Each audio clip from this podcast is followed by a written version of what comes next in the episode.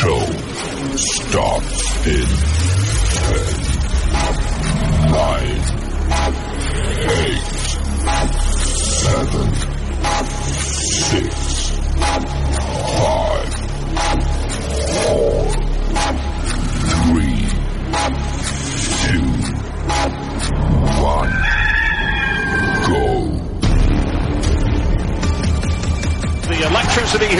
Columbia, well, has been buzzing loudly all weekend. passion of the crowd in Williams-Brice Stadium is second to none. The rave breaks out in Columbia. It is good! Gamecock fans, welcome home. see home. how it goes, uh, but we'll be ready to go. It's time to root. It's gone! Touchdown! What a hit! He baked it in! Can you believe it? Gamecocks have won this game! Here are your hosts, J.C. Shurburtt, watch him celebrate now. Phil Mullinax, My wife doesn't like hanging around losers. and Jamie Bradford. I'm telling you, you look like you joined Duck Dynasty.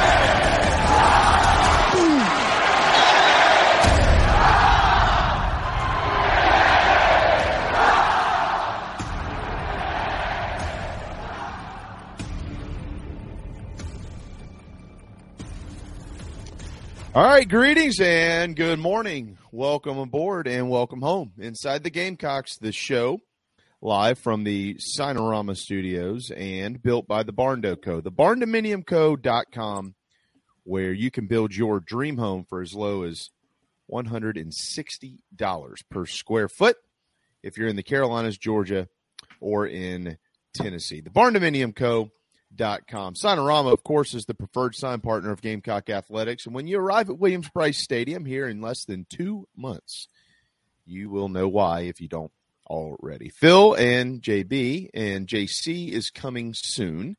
Uh, he had a uh, late errand that he was kind of forced into running, but um, he'll be here in just a little bit. Chris Phillips will also be here in about 25 minutes, 11:30, uh, with the Spurs Up show next week. It is my understanding he'll be up in Nashville for SEC Media Days. The chaos will ensue, and it'll kind of unofficially get us going and ready for the 2023 SEC football season, uh, which actually begins August 26th because Vanderbilt and Hawaii will play a week before the rest of the conference is set to uh, get on the gridiron. So looking forward to that. We'll talk about some of the Gamecocks defense today. Uh, there are some portal nuggets to pass along with uh, Gamecock baseball as well. And uh, anything that's on your mind, you can put it in the chat box, and we'll make sure that we have those conversations here over the next couple of hours. With all of that said, not to interrupt your coffee, but good morning, my man, Mad Dog Mullinax. Mad Dog Mullinax. I like it. That's all right. I'll, I'll wear that. That's fine. you do it, Jamie. I think I, I think it's good. Yeah, man. Yeah, yeah. I'll take it. I've been called much worse, so I mean, you know, I'm not worried about that. Yeah. No, I'm just sitting here uh, looking at hotel rooms and all sorts of things. I've been, I've had a busy morning. I've been to the tax office, the DMV already today. I've been extremely productive this morning. Ooh, two places who doesn't love to be the DMV Uh, and yeah, the I tax office.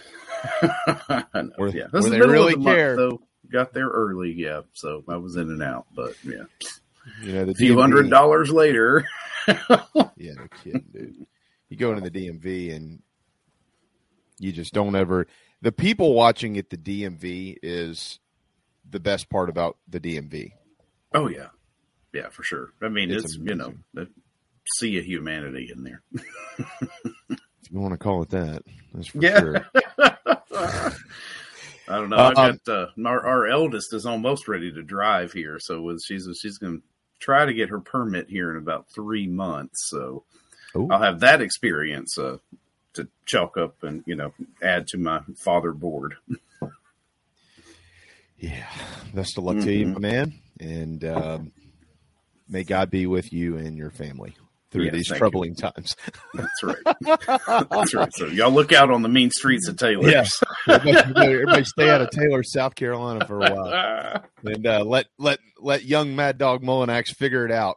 That's right, uh, once yeah. once she gets it going, we'll all be better. All right, so a couple of food items to lead off the day here, and now we're not going to be like a lot of uh, what you would call sports radio or sports talk or whatever in the middle of July and spend two hours on things that people are like Yeah, I, get it. You're filling time, but these are these are newsworthy things, and they are they are topics. One, it is National Beans and Franks Day. Okay. Oh, When is the last time you had beans and Franks?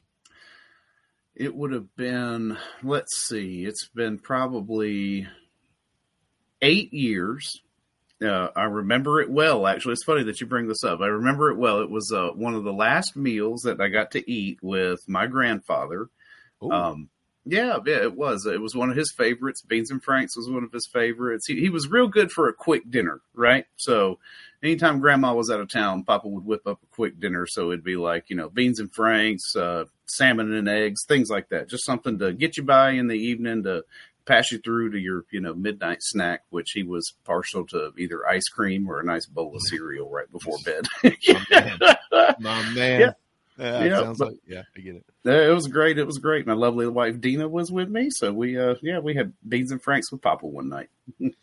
So, and I and I hear you, Carol Luca. I, I get it, pork and beans. I understand, but, it, but Mm. the national day is Beans and Franks Day, so that's why I have to say it that way.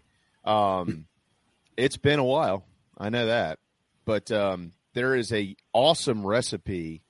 When I realized it was Beans and Franks Day, or of course, as we would call it down here in the South, pork and beans, uh, that has um, brown sugar, Worcestershire, ketchup, mustard, hot sauce, onion, a teaspoon of butter, and then of course you have bacon. And then you got to put your hot dogs in there, and you just cook it all together with the pork and beans can, right? And eat meat, a big unhealthy pot of cholesterol. beans and franks. Yeah, well, yeah, right. Uh, you have a rough day. That's what you have. Yeah, but that's that's right. that's what it is. It is good while you're eating it. It's fantastic. yeah, it is. could be a little indigestion a little bit later on though in addition to that 86 years ago today the first krispy kreme opened Oh, thank god now there, now, yeah, now now we're talking right and it made the world a better place. it sure did my question to you is how close is the nearest krispy kreme to your house Oh, Is it- it's about is a close? ten minute drive. About a ten minute drive. do you, any whenever you pass by if the hot now sign is on Hmm. do you just keep going or do you have to stop because i have to stop every time I I don't have to typically because I ride that way. uh, I'm in a hurry. or generally have somewhere to go if I'm down there. But uh, now my wife and kids, on the other hand, are big. Hey, the hot and now sign's on. The hot and now sign's never on. Let's stop it. dude it's like when i lived in columbia the, obviously the one in west columbia if i was ever over there and it was on. It didn't matter what time of day had we just eaten dinner or not none of that. You had to stop. Now it's in it's in west ashley which i'm rarely down there anymore because the traffic is atrocious. But if we are and it's on again it's impossible to not stop. And I'll eat the whole dozen. Yeah, but that's that's the other thing. That's one of the reasons why I try not to stop because I'm the same way. I will eat them all because they just melt in your mouth. It's like they're not even Dude. twelve of them there. It's ridiculous. It's Like I- so good. I can't help it. Um, so if you feel like being really unhealthy today, a nice pot of beans and franks followed up by maybe a donut for dinner from Krispy Kreme. Oh, and by the way, it's this, it's always a dozen glazed. I don't go off the Oh, books. No, no, no. No, no. I don't need any of that. Just give me the glazed donuts, man. That's right. That's right. And and Lord help us if it's you know buy one get one at a steep discount because you know I'm always looking for a good deal too. So it might Well- be two dozen come home with me. But I've never understood that though. Like when they do the, I don't know if they're doing it this year or not. I haven't look, I haven't looked in the news, but generally every year, Krispy Kreme, maybe on National Donut Day, they'll do like a buy a box or get buy a dozen, get a dozen free, right? hmm and, and a dozen donuts is like uh, what? What's it run now? I, I don't even look at it when I do it. Maybe nine bucks. Yeah, it's probably closer. Yeah, close nine, ten bucks. I would think. Not- yeah. okay, nine, ten dollars. But like when I used to work at ESPN, and our office was right down the street, we had a Krispy Kreme. They had a they had a Krispy Kreme. Um, uh, one of the managers used to commonly just drop off three or four dozen donuts at our office, and where she would bring them back to the kitchen was right where Bobby Harton and I had our offices. We were on the other side of the building. And so Bobby and I would always smell them first.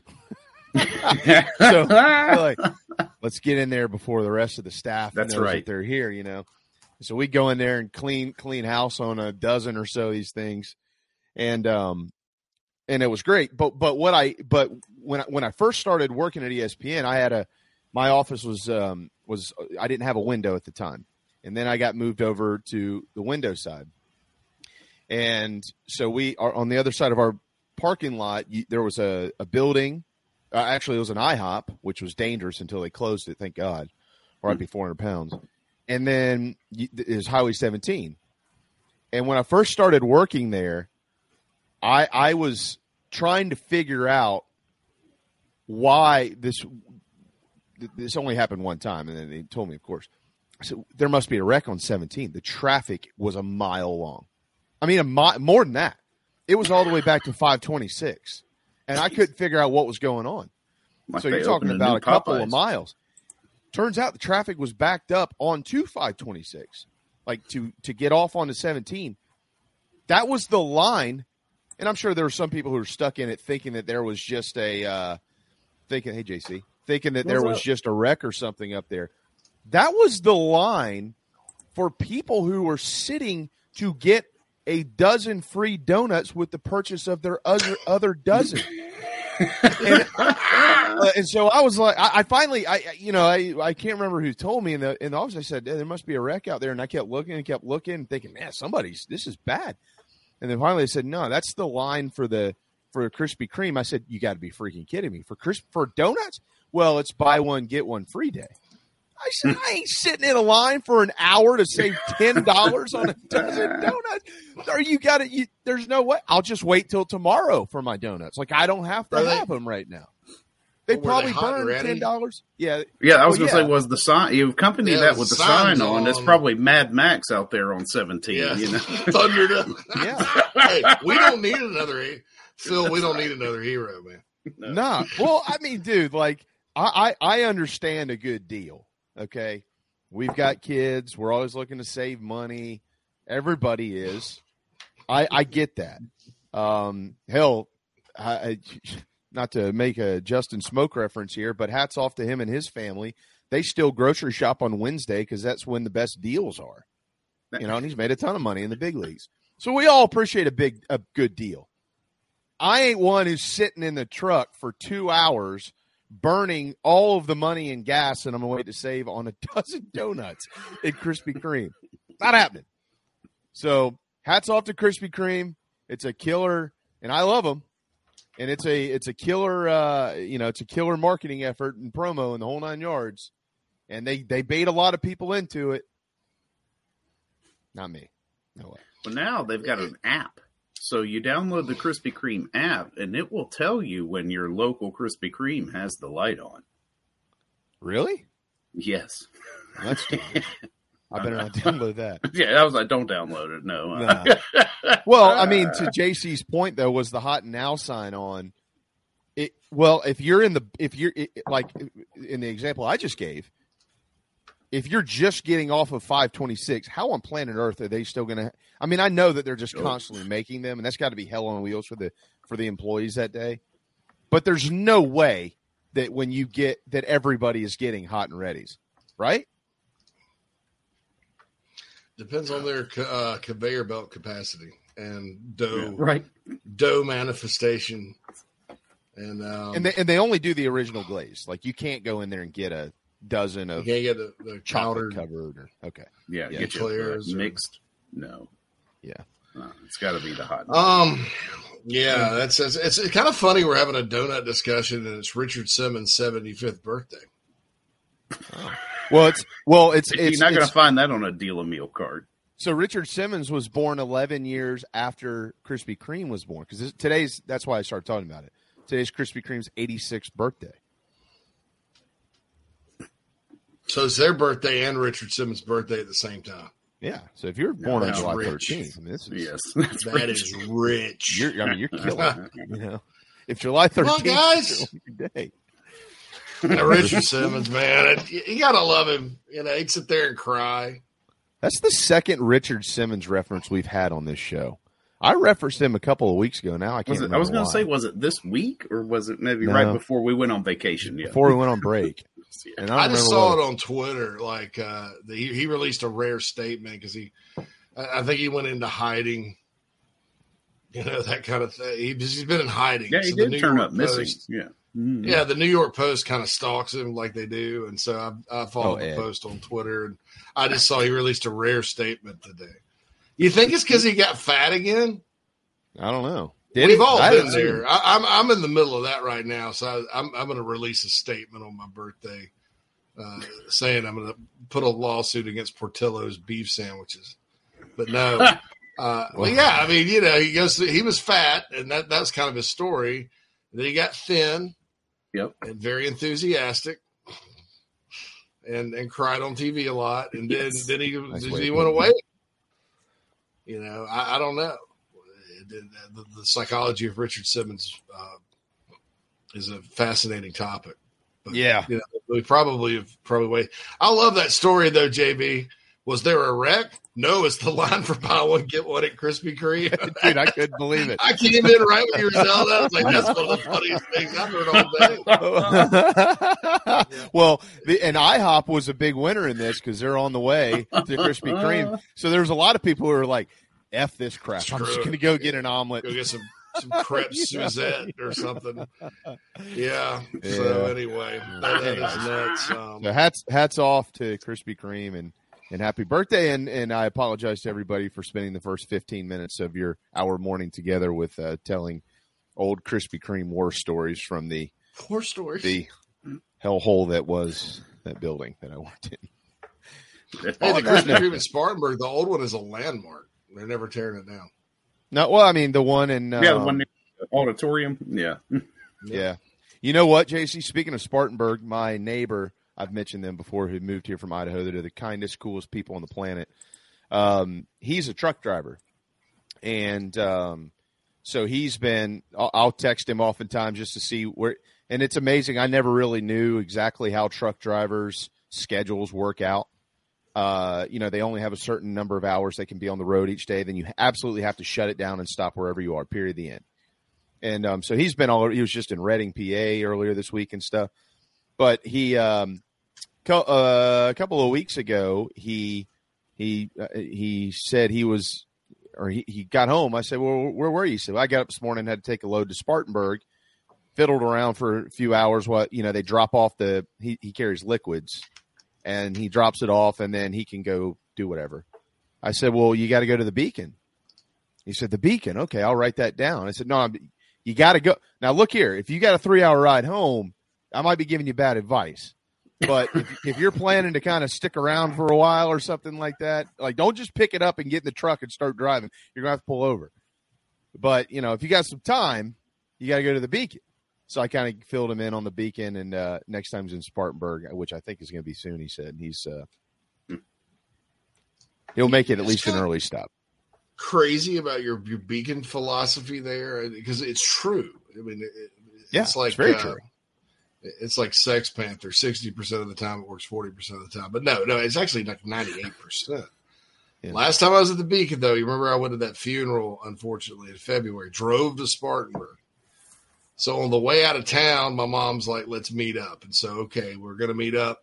It was a Saturday. We were going to go to Wade's, which uh, may be the best meat and three I've ever been to in my life.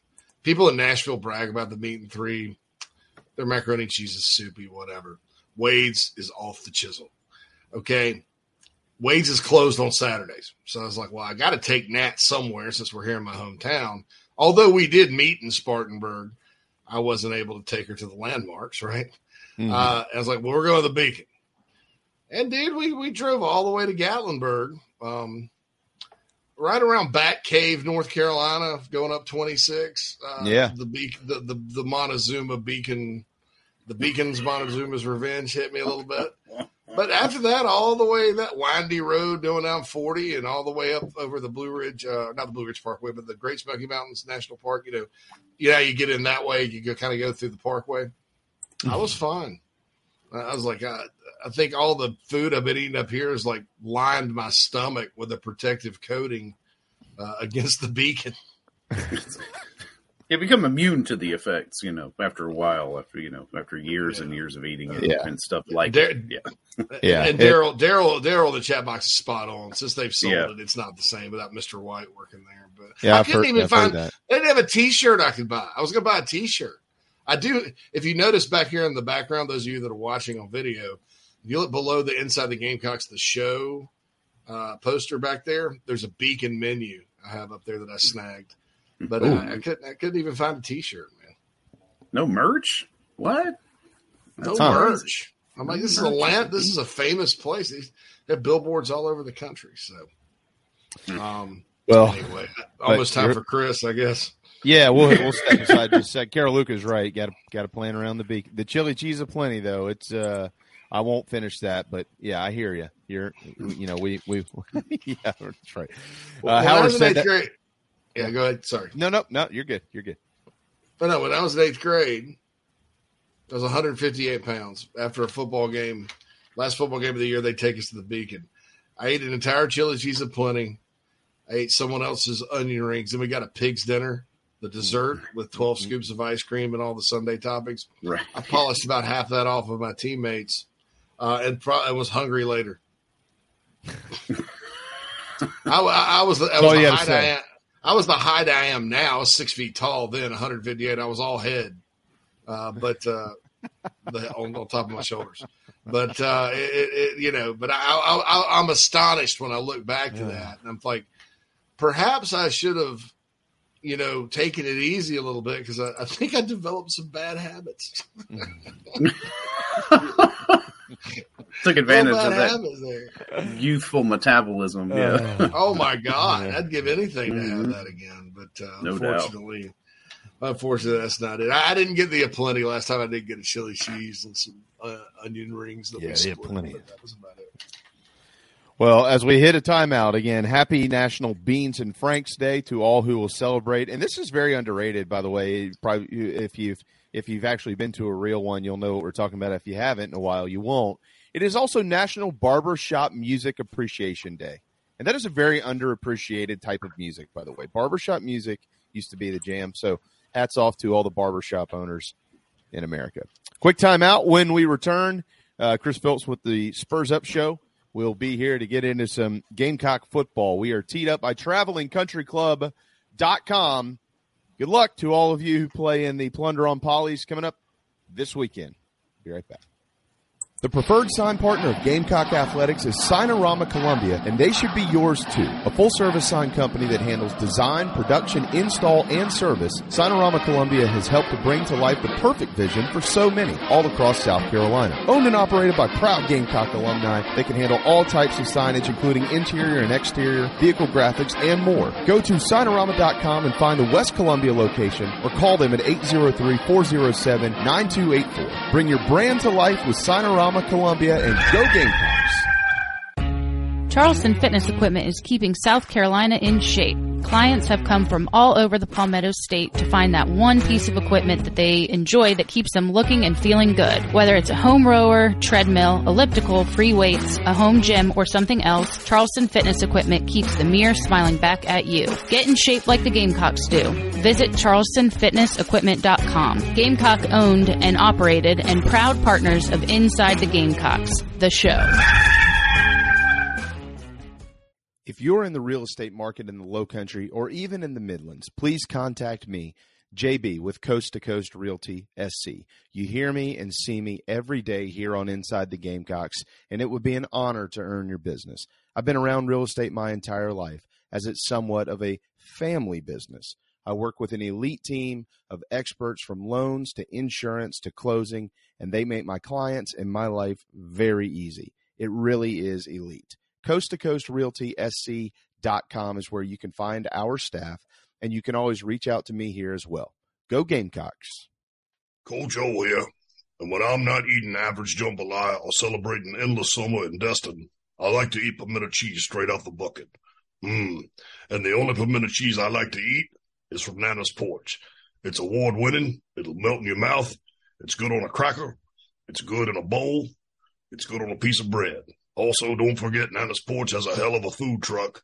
It's award winning as well, and they're here for all of your catering needs. So get online, nanasporch.com. It's mm-mm good. Coach O signing off. Endless summer. Go Tiger. Ladies and gentlemen, here it is.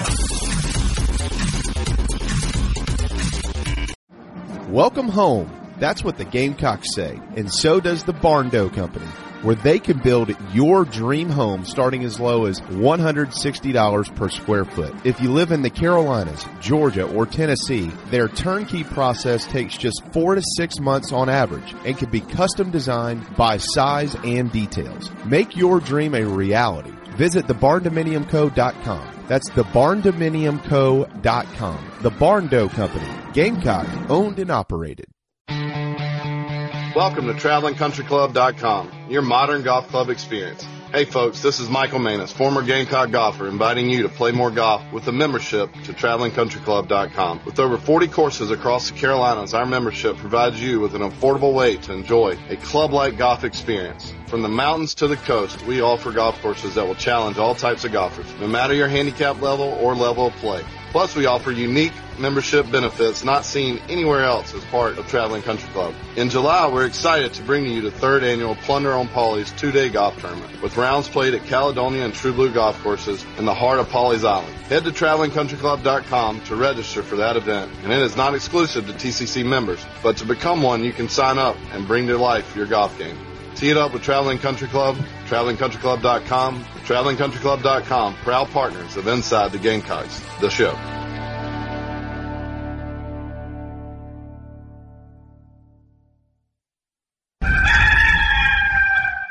Hey Gamecock fans, it's Evan Stone from Gamecock Baseball. A couple of painters paint the show garnet and black every day and get the job done right at a fair cost. Go to letmepaintsomething.com for information and an estimate. Go Cox. You heard Evan Stone Gamecock fans 10% off for military repeat customers or mention the show. Interior, exterior painting, fencing, cabinet staining, concrete painting, popcorn ceiling removal, and more. 803-522-6832. LetMePaintSomething.com.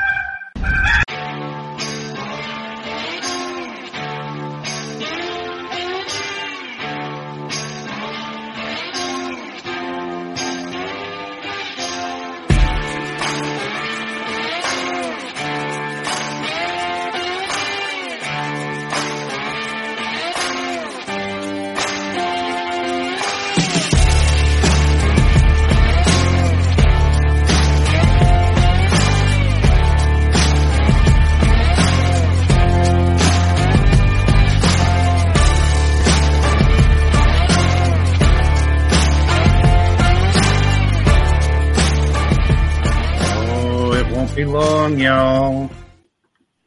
Lights. Welcome back, everybody, inside the Gamecocks, the show. First hour of the show presented to you by Cindy Searfoss and the Coldwell Banker Caine Realty team here in the upstate. Give Cindy a call at 864-414-5271 for all your upstate residential real estate needs. And we're joined now on the McKellar Enterprises guest line by none other than Chris Phillips. Chris, good to have you back after a week off here that we took last week, and looking forward to you being up uh, your coverage up in Nashville next week. Yeah, for sure. JB, JC, Phil, appreciate you guys having me on and uh, really excited, man. I actually just saw right before we jumped on the SEC announced that Greg Sankey has agreed to a contract extension through 2028. So the best commissioner, I would say, in college football is here to stay and uh, exciting stuff. But yeah, man, I'm, I'm really excited to get to Nashville, obviously, first trip. And, uh, you know, what better place? I was joking with JC earlier in the week that, you know, I could have been stuck in Birmingham. So I, I'm excited either way, but never been to Nashville either. So getting to explore that Oh. city and then Oh. taking in the event is going to be a lot of fun. You know, Be the first time I went to Nashville, the Gamecocks. No brought me. disrespect to Birmingham, by the way. No disrespect.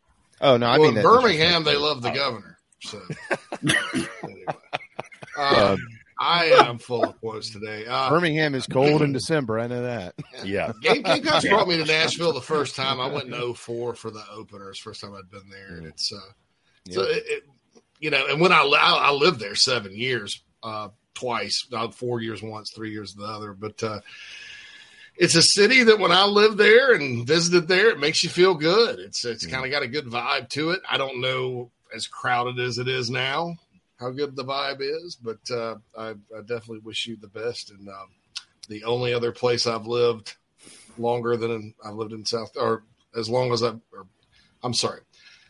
and when I've lived outside of South Carolina, Nashville's the longest place I've I ever stuck. So, mm-hmm. um, and I'm, I'm qu- quickly approaching Chicago as being that. But Nashville, well, and, and I'll say this too, I, I, got a neighbor who's up there now, and he was asking me. He's never been either, and he was asking me about. Uh, okay, he was asking me about. Um, you know, recommendations, this, that, and the other, and of course, if I I'll, I'll always recommend my man Patrick Davis's 2 mm-hmm. bars, but those are yeah. not on the strip. And a lot of people think the Bluebirds on the strip, and it's not. So if you've never been, just just enjoy the strip. You know, just do it because you got to do it, and and all the bars are sweet. But the one thing that I will say, which would be hard for you to do if you're going to be, you know, kind of in and out with um with the uh with the you know with media days, the best time to hang out at the bars in Nashville is in the day. Mm-hmm. Because there's no lines and stuff. It's easy to get in and out, and you know, I just uh, so if you get a day or you get some time, I'd say swoop down there in, in the afternoon and enjoy the mm-hmm. rooftops and stuff. It is neat, man. Yeah, I mean, I, I, think the plan is to stay pretty busy with uh, you know all the coaches and everything and the players. And I, I tell you this, I'm really excited, obviously, to to you know get to see these guys in person, the players, the coaches, what have you. But really excited to meet a lot of the people that I've had on the show or have on the show weekly that I've never met in person. Like Jake Crain's going to be there. JD sure. PicKell, obviously some people that I, you know, have, have, I've been fortunate enough to speak with on a daily basis or pretty often. And I've just never met in person. So that, and definitely going to hit up Patrick Davis, man. He's a friend of the show. We had him back on in the 2020 football season, I think. So definitely going to check out the bars and his stuff and link up with him. But he's uh, not even there. He's, he's not, not, there anymore. Well, no, he is, uh, but he's not going to be there next because we're oh, supposed to go. Oh, okay. I didn't I know called that. him. Okay. I said, "Look, I'm not worried about these other chumps, but if I come up, I'm sleep. I'm staying at your house." and uh, and okay. he was like, "Well, you can stay at my house, but we'll be gone, so you got to take care of the dogs." Mm-hmm. Like, Damn it! So maybe hit up Haney. Okay, whatever. Mind. Okay, gotcha. Haney should be there, mm-hmm. or um, let's see who you could call like Eric Church or uh, Brooks. no big, Dunn. no big deal. No big deal. hey, Brooks. Yeah, me, Chris. Yeah, yeah for sure. Um, that guy. Where's Where's Dunn? Anyways, um, yeah, well, that that you know, have a blast. It's a it's a it's a great town and and it's a lot of fun. Um, one of the things that is, uh, I think, going to increasingly be uh, start being talked about pretty much a month from now. Once they've practice, I think begins August fourth, if my memory serves correct here, and then we'll we'll get about a week or two into it. I'm anticipating, and this is for everybody. It's an open discussion, but Chris, you're the guest, so you'll lead off here. Um, I am anticipating a a a an abundance of of um, of attention on South Carolina's linebacking core in in in August. Mm-hmm. It's it's it's hard for me to believe that this group is not better than not just last year, but the last few years pretty much combined. And and so I want to get your thoughts on that because it's a it's really been something that's been scrutinized and mm-hmm. you've you, you, you know what we've had, guys? We've had guys that you had to get all the juice you could out of them the last couple of years in order to kind of maintain. I mean, think about Damani and Sherrod Greene and these guys who we loved watching them play, um, but they literally had to to to get everything out of them in order to to make themselves successful out there. A little bit more talent now, bigger bodies, more natural guys that fit in the SEC.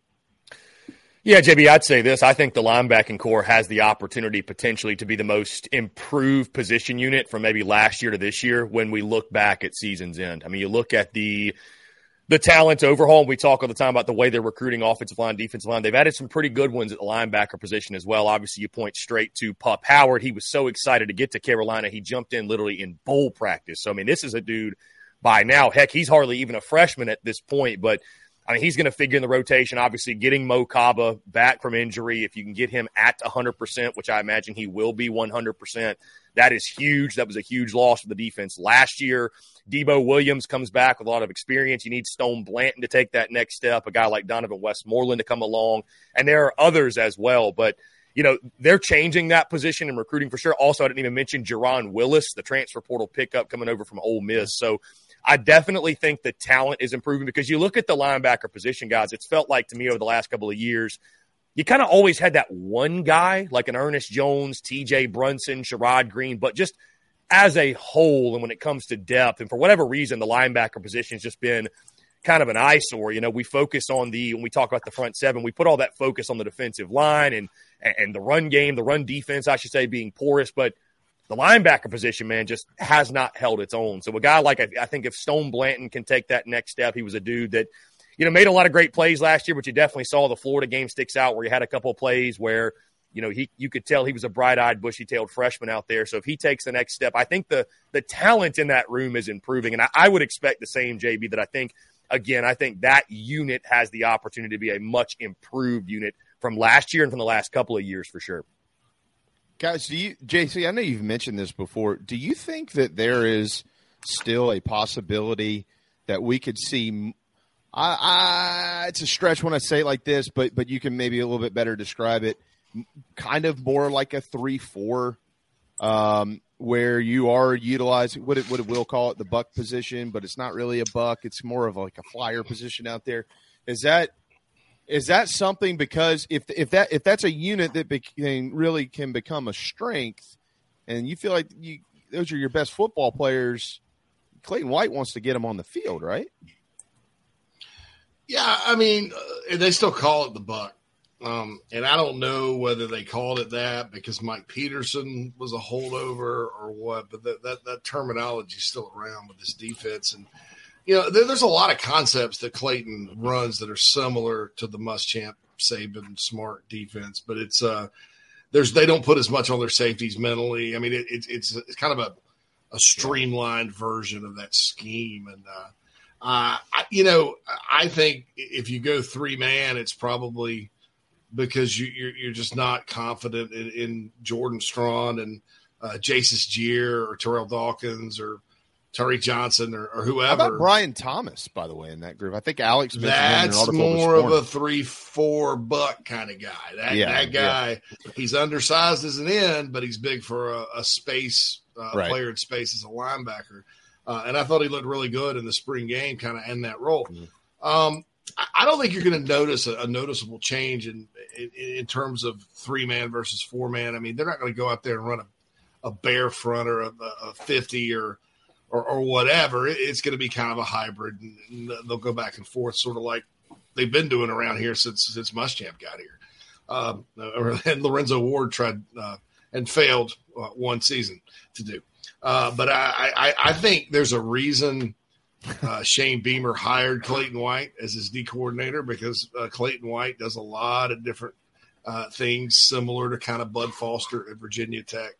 Uh, and if you remember Bud Foster's defense until his later years, uh, you know, later years, and then they had one shining moment at Ohio State where he game planned all summer and just stopped them. Uh, that was a defense where the you know they didn't always have the six six defensive ends and the 330 pound D tackles, but they had guys that go play football and mm-hmm. and they would knock you into next week and get people stopped uh, because of versatility, creativity, position versatility uh, uniqueness in how they utilize their linebacker, quote unquote. Um, so I think there's a reason he's got the job and, and, and what he runs and all that. Uh, you know, I think it's just going to depend. I, I, think that is hundred percent on the edge defensive end slash buck position. Because uh, I think if you do that, JB, and you start running more three man, so so so what's that going to be? T.J. Sanders or Nick Barrett's going to slide in at the fifty or of the, of the zero technique, or Xavier McLeod. So right. Boogie and Tonka become big ends. Uh, Bryan Thomas better be able to rush the passer, and then whoever's on the other side, be it Debo Williams, Pup Howard, whoever, better too in, in the four linebacker set because you're taking Jordan Strong off the field, who's probably going to be your best linebacker. So I, I, think it's going to be a hybrid. I, I think you're going to see noticeably some three man stuff, but it, it probably won't be what we're all thinking. Where here comes a big nose tackle, and you know he's flanked by two guys that would be playing inside in a four three. I'm sorry to talk that long while we have a guest, but uh, that's something that I actually, believe it or not, JB was thinking about today uh, when I woke up this morning. I wrote it down here, so that's uh, I'm glad I got that out of my system. Great minds think alike, and apparently Yeah. all wear black because we're all doing that today. But it, but it is an interesting po- like if you could you remember the old school defenses in the SEC, Chris, where especially Georgia, Alabama, the the big boppers for the first time, and I don't even know how long. I, I feel like if you had that, which you won't, but if you had something like that at South Carolina, and you had Pup and Mo and Stone Blanton, th- that's what SEC linebackers look like. Mm-hmm. We'll just have to see. How I mean, I, I think that's is that could be as good of a group you've had since. I mean, gosh, I think back to. I mean, when was the last time you had true like a complete set of linebackers? Maybe like Shaq Brinkley's? Wilson, the Brinkleys, Eric Norwood type. I mean, it's it's been a while. Like you know, I, I joked about this on the show, but it's true. You know, South Carolina and different schools, right? You tout your school as well. We're DBU, we're tight end you, we're wide receiver you, quarterback you. Like South Carolina is definitely not linebacker you for whatever reason. I don't know why. I'm not saying they haven't had really, really good ones, but it's it's just not a position I've ever looked at where I'm like, that is a strength of the football team. We're relying on our linebackers. I don't know if it goes back to recruiting or just bad luck. I, I don't know. I don't know what it is, but it just it just seems like Carolina. It, I have not, at least in recent memory, I haven't gone in a season and been like, man, we are just loaded at linebacker. I, I Yeah, so I agree with that. I don't know. I think It's- it's there's the always state, one too. guy. There's always one guy going back to like Skai Moore and Ernest Jones, T.J. Brunson, Sherrod. Like you've had guys, but you just haven't had that full set of guys. And when you lose No. Kaba last year, and that really showed, I thought last year. Well, Yeah, it was the, the, the- sorry the, the the duo thing. I'd go with uh, with Skai and TJ recently. Before that, though, if you want to like a, a, a pair, Okay. I'd have to go back to Kenny Harney and Body Bags Wadley and Kalimba Edwards in 2000. That's a long time. Yeah, it is a long Yeah. time. Because as good as as good as Jasper Brinkley Twenty years ago, who, who else was playing linebacker with him? Casper Cap was a DN. DN. You know, Mhm. I, I guess if you counted Norwood as a, as a linebacker at that time, uh, and he kind of was under Yeah. Tyrone Nix, and then, played more down when when Ellis got here. But yeah, I'd have to go. I'd have to go back to Body Bags and Kenny Harney to where I looked at it when South Carolina's got two stud linebackers. Now, yeah, I mean, but guys like I mean, there's been so many like blue collar dudes though that, Mhm. that just play their Yeah. butts off. Sha- Shaq Wilson, you mentioned Rodney Polk was like that. Mhm. Um, Yeah.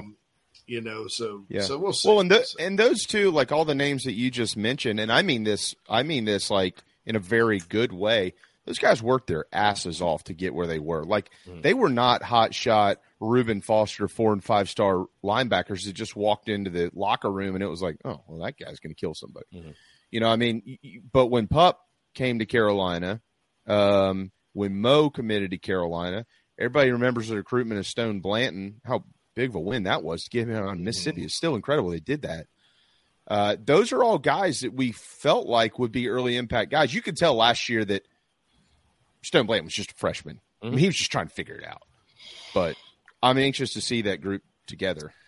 Yeah, and you need you need him to come along, man. Because again, we spend so much time talking about the D line and Travian Robertson taking over. That's a huge story. I mean, the run defense has just got to get better. I mean, that's the most you know that, that the most common sense thing when looking at the defense. 198 yards per game allowed last season. So, you know, there are a lot of question marks in the defense for sure. I think you're replacing a lot of production. I think I heard somebody say you replace six of eight in your front seven when it comes to snap count. So, I mean, you lose a lot of experience up there. But I, I will say this, guys, because admittedly, a couple of months ago. I wasn't feeling all that great about the defense. I thought the offense might be a little bit better. Defense might take a step back, and South Carolina would kind of be similar to what they were. I'm feeling a little bit better about the defense. You know, you go out and you get a gear from the transfer portal. You know, you hear things about the linebacker position. I'm feeling a little bit better about, you know, the guys Marcellus Dial, O'Donnell Forts on the outside. And of course, I mean, the back end, you're as good as anybody with Emmanwori and Smith. You know, my biggest thing is this you, you got to stay healthy number one. I, I don't think the defense you can afford any type of major injuries. I don't know that the depth is really there. Um, and that pass rush i mean i think going into north carolina you know we're going to talk a lot about stopping the run but the pass rush i think early on especially as you know dial takes over as cornerback number one fortunate at the second spot. David Spaulding at the nickel. You need that pass rush because you're you're facing some high flying offenses in the first half of the season. I mean, UNC out the gate. Georgia's going to kind of do what they want. I know they have a new quarterback, but they've got the most loaded wide receiver room they've ever had, most likely. Um, you know, Mississippi State's going to throw the football, not air raid anymore, but you got one of the best quarterbacks in the conference and Will Rogers. And then we all know what Tennessee's going to do, right? With Joe Milton and that Heupel offense. So that secondary is going to be, be tested. It's been so good for Carolina, you know, in the first two seasons under Torian Gray. And I mean, I think he deserves the benefit of the doubt at this point that he's going to get the most out of guys like Dial and Fortune on the outside, that entire secondary. But it goes without saying, man, you got to have the pass rush out there to help because these are quarterbacks you're facing in the first half. If they have time to throw, don't care how good your secondary is. I mean, any of these SEC quarterbacks, but especially the ones you face in the first six games, they're going to pick you apart if you can't get in the backfield. Yeah, I agree with that. I, is there a glue guy that y'all have in mind? Like, who, who's the glue guy for this defense? I, I mean, I think you got to go level by level. I mean, I, I would go Tonka Hemingway up front. I mean, I think That's he is that dude.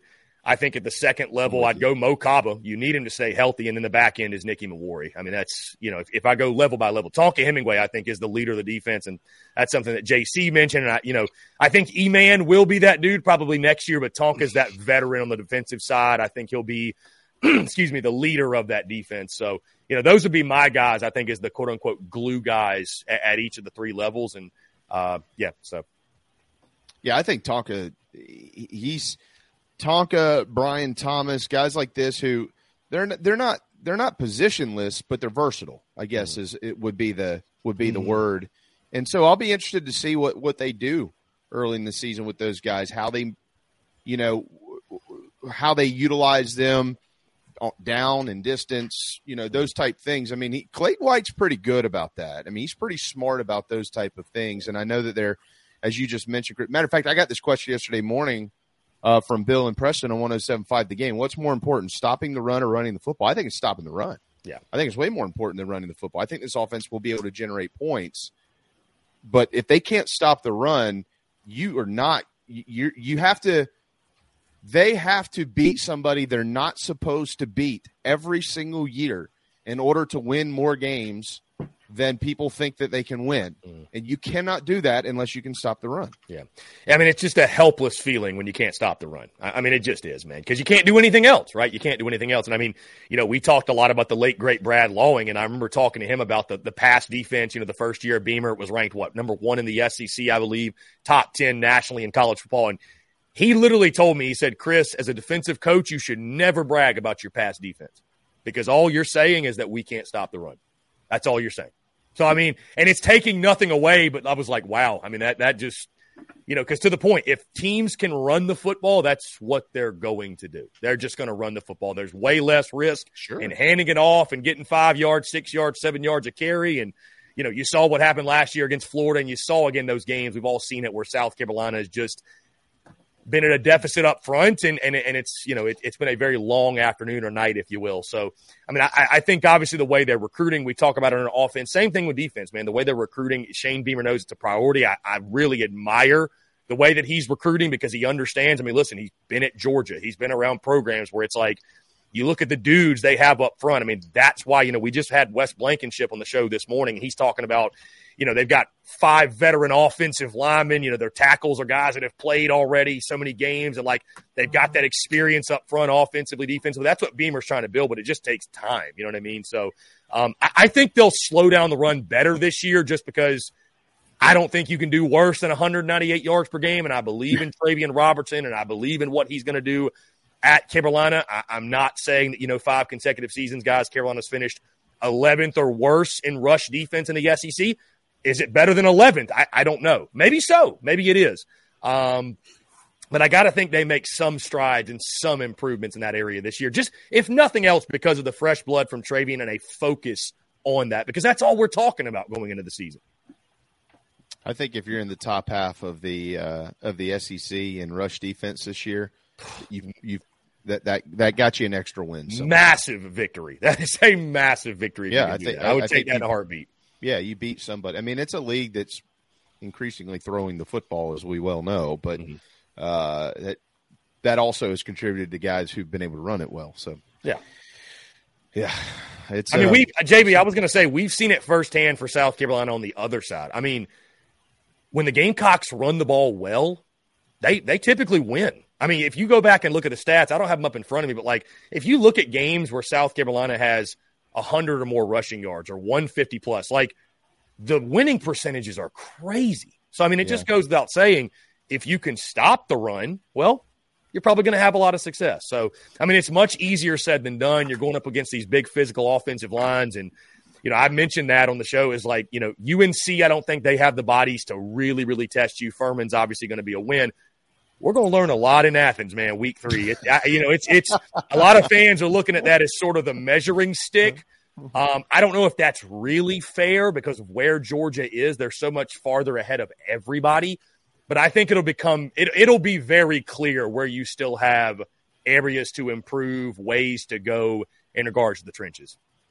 Well, and and I'll say this, and we all know this. If you don't have to be a football expert to understand this, there is literally, and JC, you've said this time and time again, as a fan, uh, if you're at home, the atmosphere. If you're if you're on the road, the atmosphere.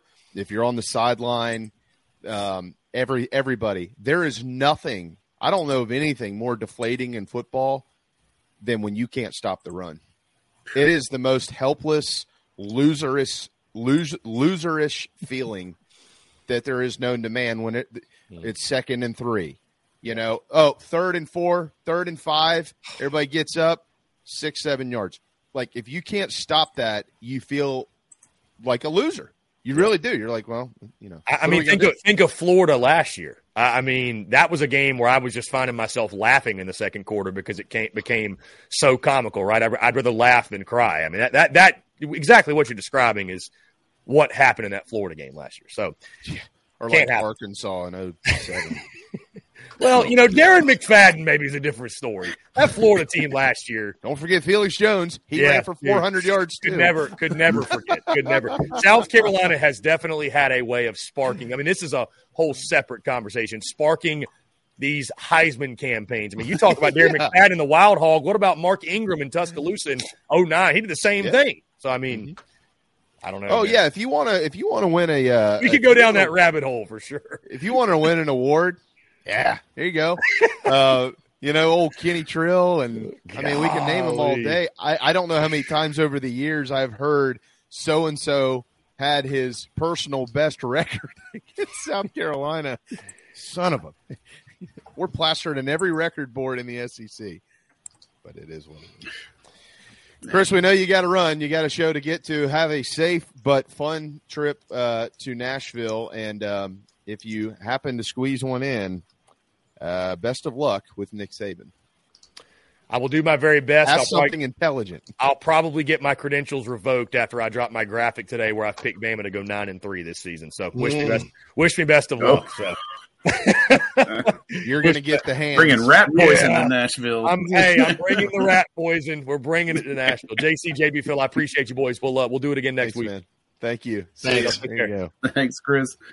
Yeah, just an over under. Let's say um, I don't know, 500 personal records that have been set against Gamecock football over the years, or in baseball. Like, oh, this is this guy's never struck this many guys out in a game. Oh, really? How many has he struck out? 14. Well, what was his previous best? Three. Mm-hmm. Oh, all right. Yeah.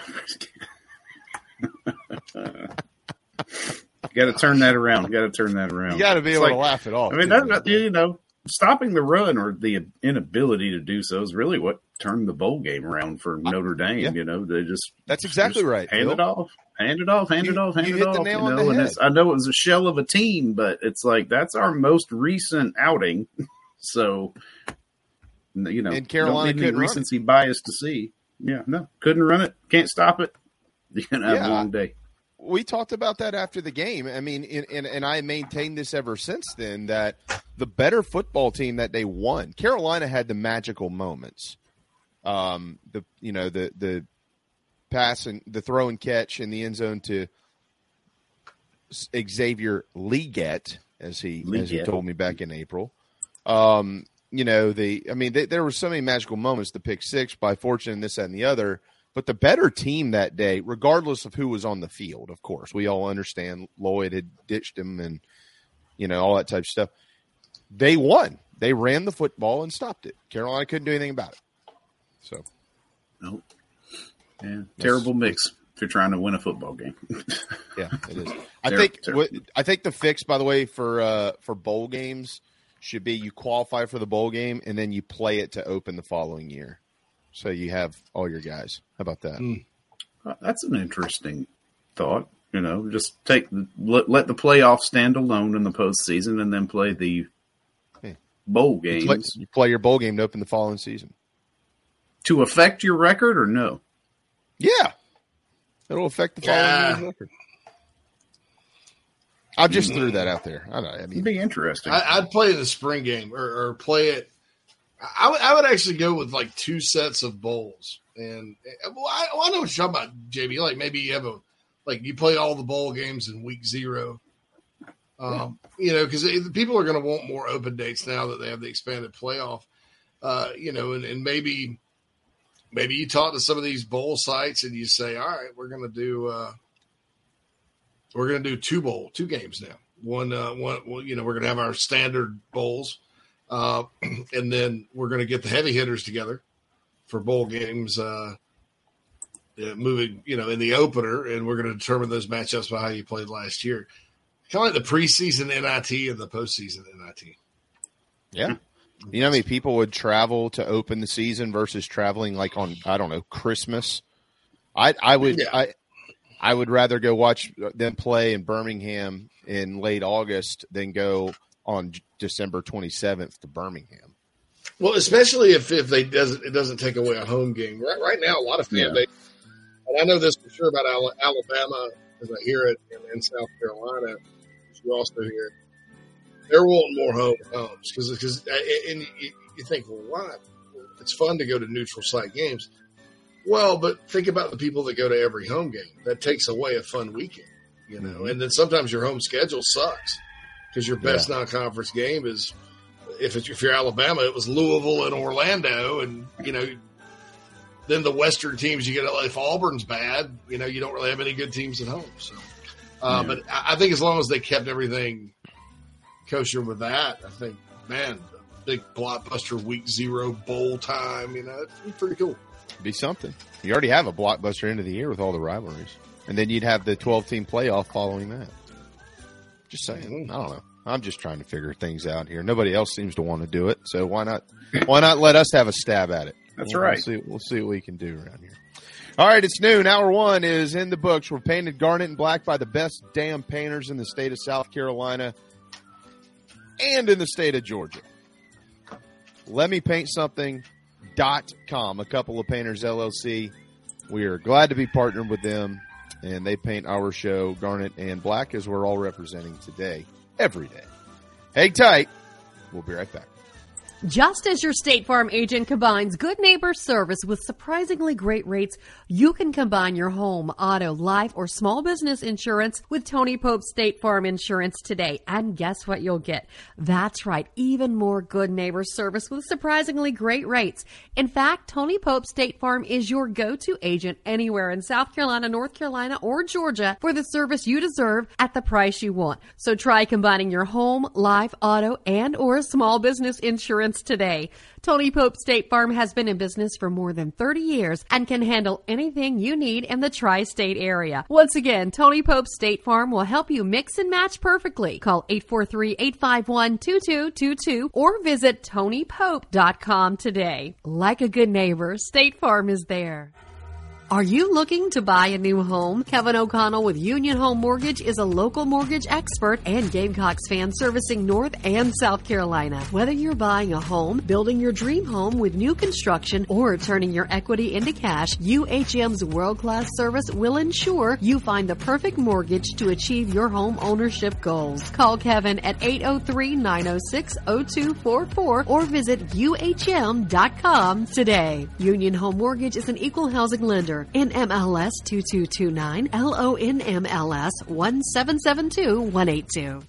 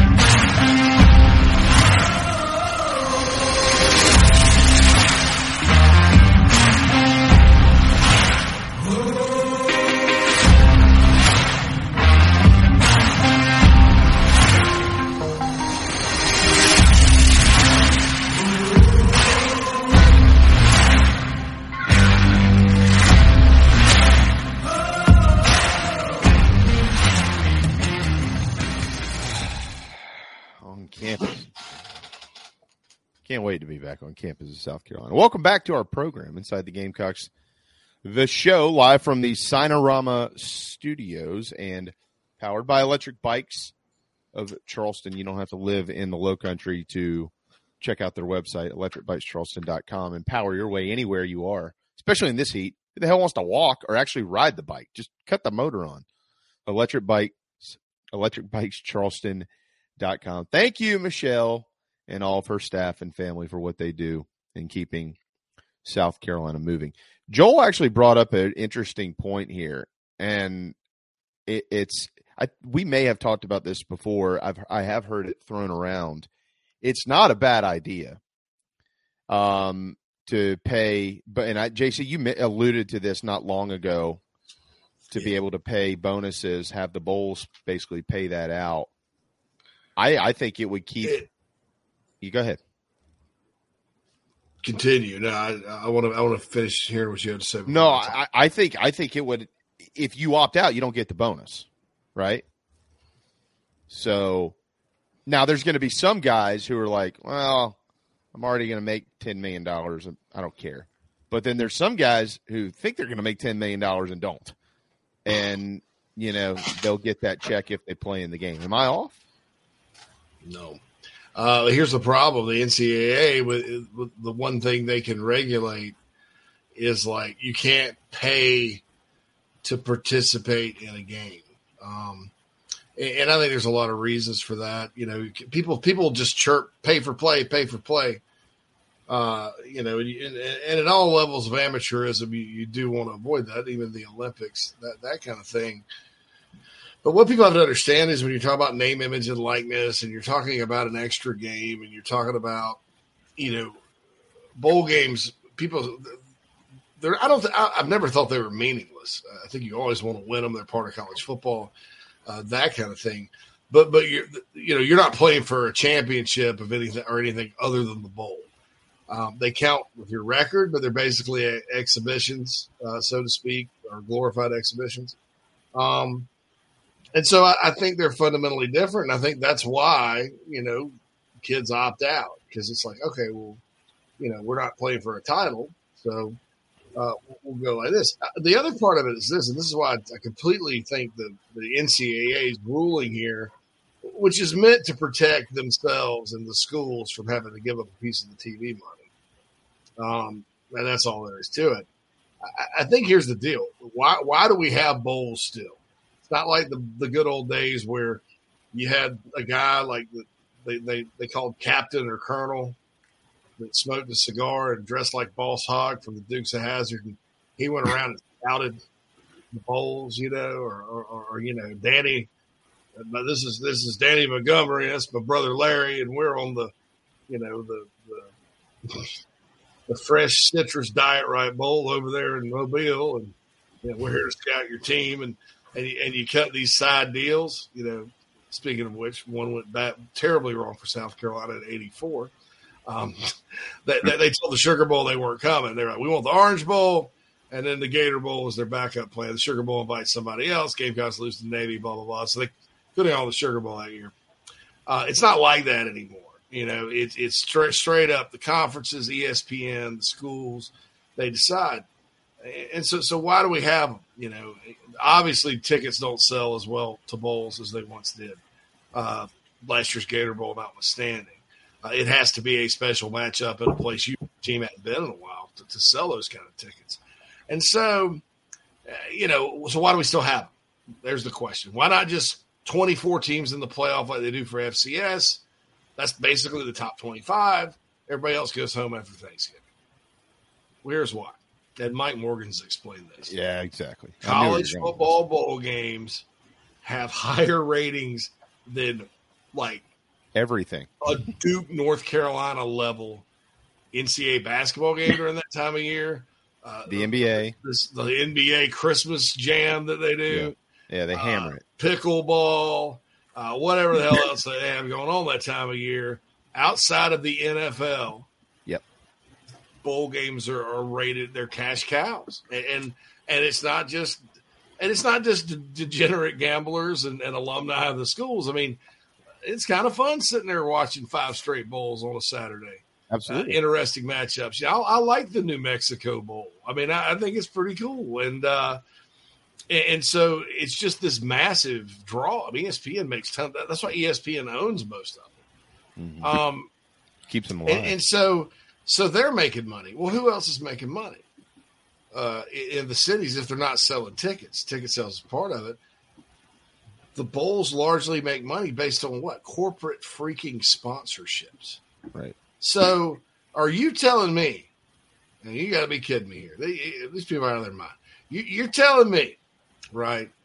Uh, like who opted? name a name a big time player? Leonard Fournette opted out. I think of what the Citrus Bowl. Got to be the number two pick in the draft, whatever for LSU.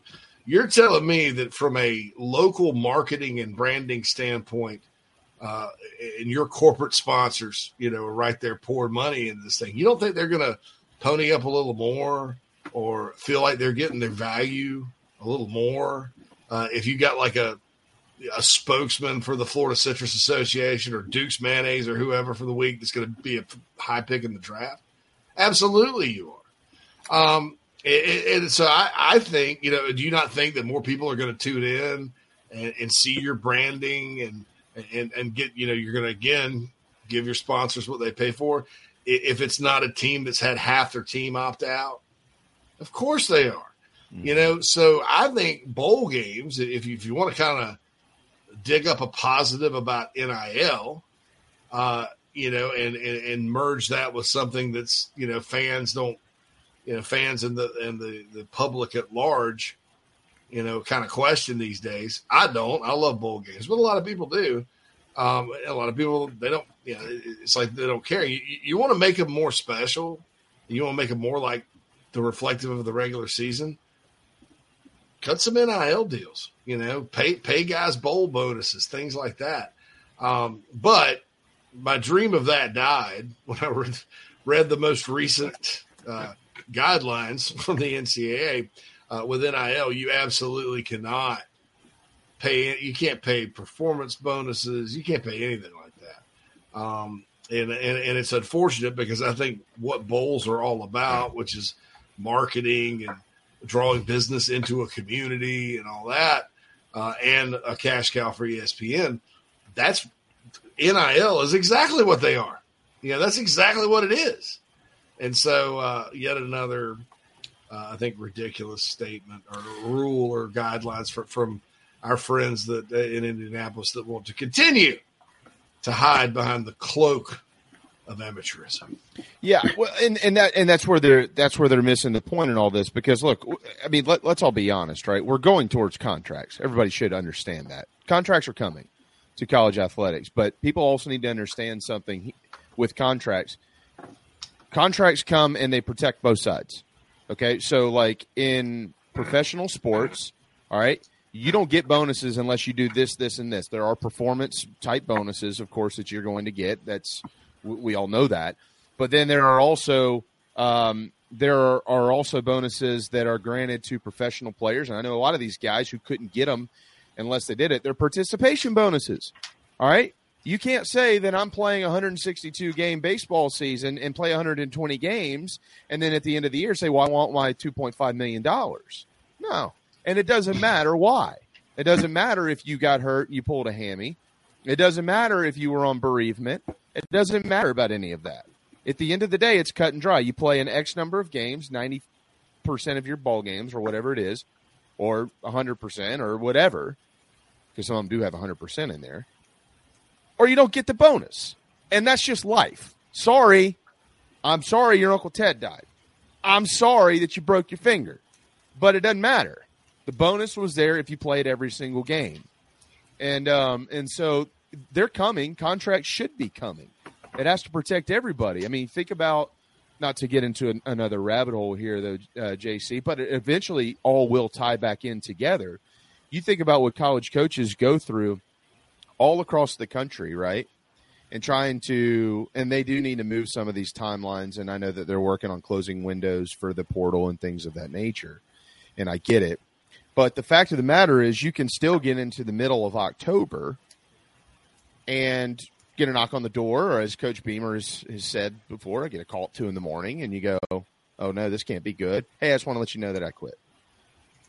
Oh, okay. Well, if you do that in professional sports, and, and everybody's been advocating for players for so long, but then people also forgot that you know there's there's actually other people involved. You know, like coaches and ads, and you know the rest of the team.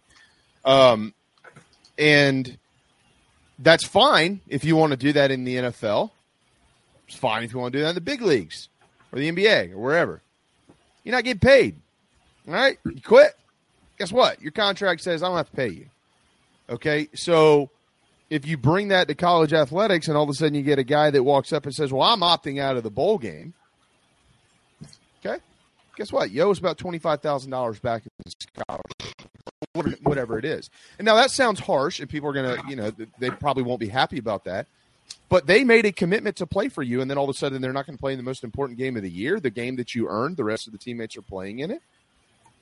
Is that fair? Is it is it fair when you get into November and you have one of the best players saying, "I got the draft coming up"? I just you, you get that with free agency, right? Well, I'm going to be a free agent at the end of the year. Are these guys quitting at the end of the season to protect themselves? No, they're not. They got to play through it in order to get what's on their contract. So at some point in time, once they get the either the, get the NCAA out of the way, or at least be able to streamline this with actual leadership and guidance on how these things are going to work, you're going to have to sign contracts. And when you go to college, you're going to have to do things to be able to get the things that are owed to you. That's just the nature of the beast. That's what a contract is. Yeah, I think regarding bowl games, I'm surprised nobody has circumvented the NCAA's rule about you know pay for playing games by, especially in the NIL landscape, just saying, okay, we're going to give the entire team X amount of dollars and cut a spot for them. And it's like, nope, we're paying them for their appearance. That's right. paying them for their name, image, and likeness to appear in a commercial for us that's going to air, you know, at during the game. And you're not paying them for the game then. You're paying them to be on TV. and right. smart thing would be for the network to join in with the brand sponsor. That way you can increase the dollars for, say, more premier bowl games to get higher position players to do so so that you can create enough money uh, as opposed to just letting them walk out of there with a swag bag and, and, and a great week in Florida. Those headphones. Yeah, right. Yeah, and, and, they're not, you know, and they're they're fun trips, but they're you know, and, and the oh, kids are. Kids, kids like them, so they uh, do. yeah, and, I, and I think I think a lot of the kids that have opted out over the years, um, you know, uh, some of them clearly don't feel like they ever missed out on anything. Yeah. You know, they maybe they ran off the NFL and made millions of dollars, or and that's fine, okay. Um, but then there is also a group too that, you know, again, it's it's the small, it's the small minority that have the loudest voices in pretty much anything anymore. But there is a large group of kids who will tell you, "I really wish I didn't quit on my team," and and there is there like, and one of the things too with this that has dri- kind of driven me off the ledge over the years is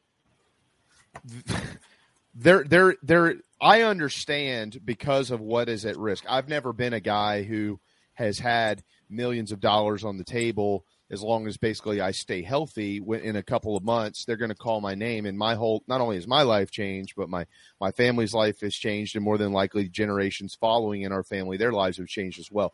So I've never been in that position so it is really difficult for me uh, to to to be able to judge those who have made the decision to not play in games like this, especially if you're at a very vulnerable position like quarterback or running back or something like that. Okay, so so I get that, I get that, um, and and I wholeheartedly mean that. On the on the other side, though, the opt out term drives me nuts, and I've been saying it all day because it's the kind way to say it. But this is our show, so we can pretty much say whatever we want to. It's actually called quitting. Like I'm not playing anymore. Okay, so I'm not playing with you in the game. You're going to get some of your brothers who are going to get on Twitter and Facebook and oh, I totally understand. Let that man go get his bag and this that, all the other slang terms that are running around. Fine, that's that's cool. They still quit. Still quit. So, I mean, while we have to accept your decision, you can also accept the fact that we all know that you quit. It is what it is. That make you a bad person, but you quit to make sure that nothing bad happened to you. I, someone earlier mentioned something about insurance policies. That's a great idea. I think that they should all carry. I know Marcus had an insurance policy on himself, and it worked out for him. You know, so Like those are things that people should do. They they should there should be an opportunity for these young men to understand eh, hey look we you committed to doing something we need you to do it but here's what we're going to do to make sure that you are covered in case and by the way it is a right jc like a millimeter of a percent of bad things happen to people it really isn't as common as people think it is but if it does happen to you here's what's going to happen to make sure you're taken care of Absolutely. I mean, look, Deebo Samuel opted out, right? I can't blame Deebo for opting out. Deebo No, I don't. Finally, finally it. made it through a season healthy in 2018. Uh, kind of was injured at the start of 16, and then the what you know what happened to him against Kentucky in 17 was was tragic. Finally makes it through healthy in 18.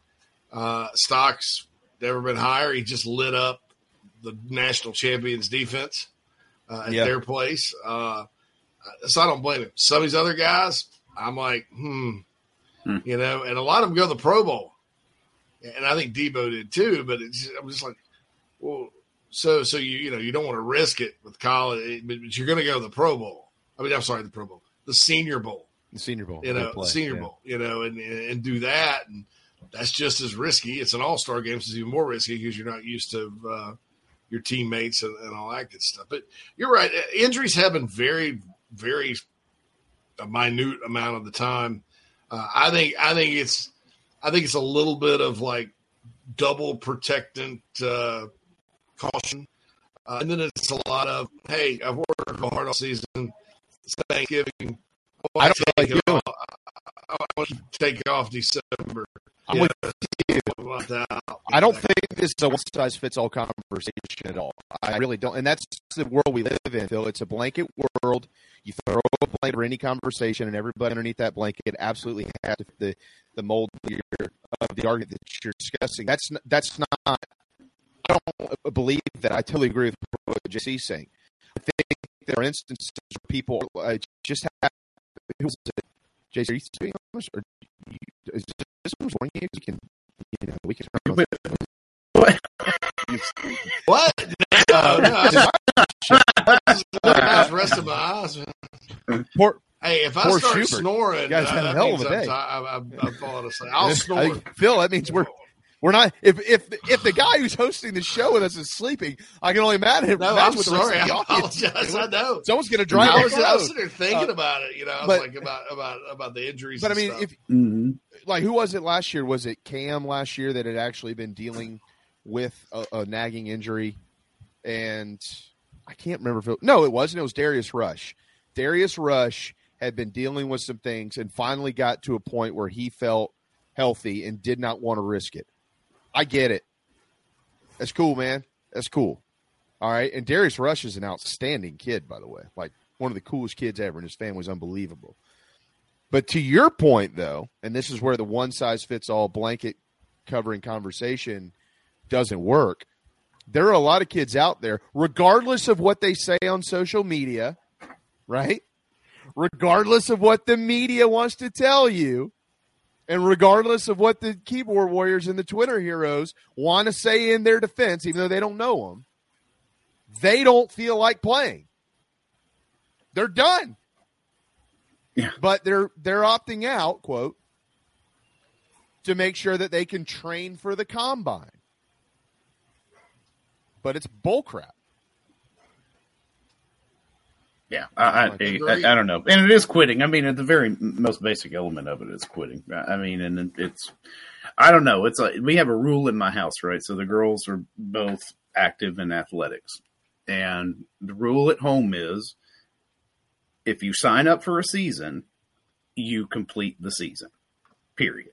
Whatever it looks like, you know, if you sign up for it and start on day one, you complete it because you owe it to your team and it's it's just a it's a different mentality. Now obviously my girls aren't playing for you know the potential of millions of dollars at the end of the season. And if they're injured that's a completely different set of circumstances.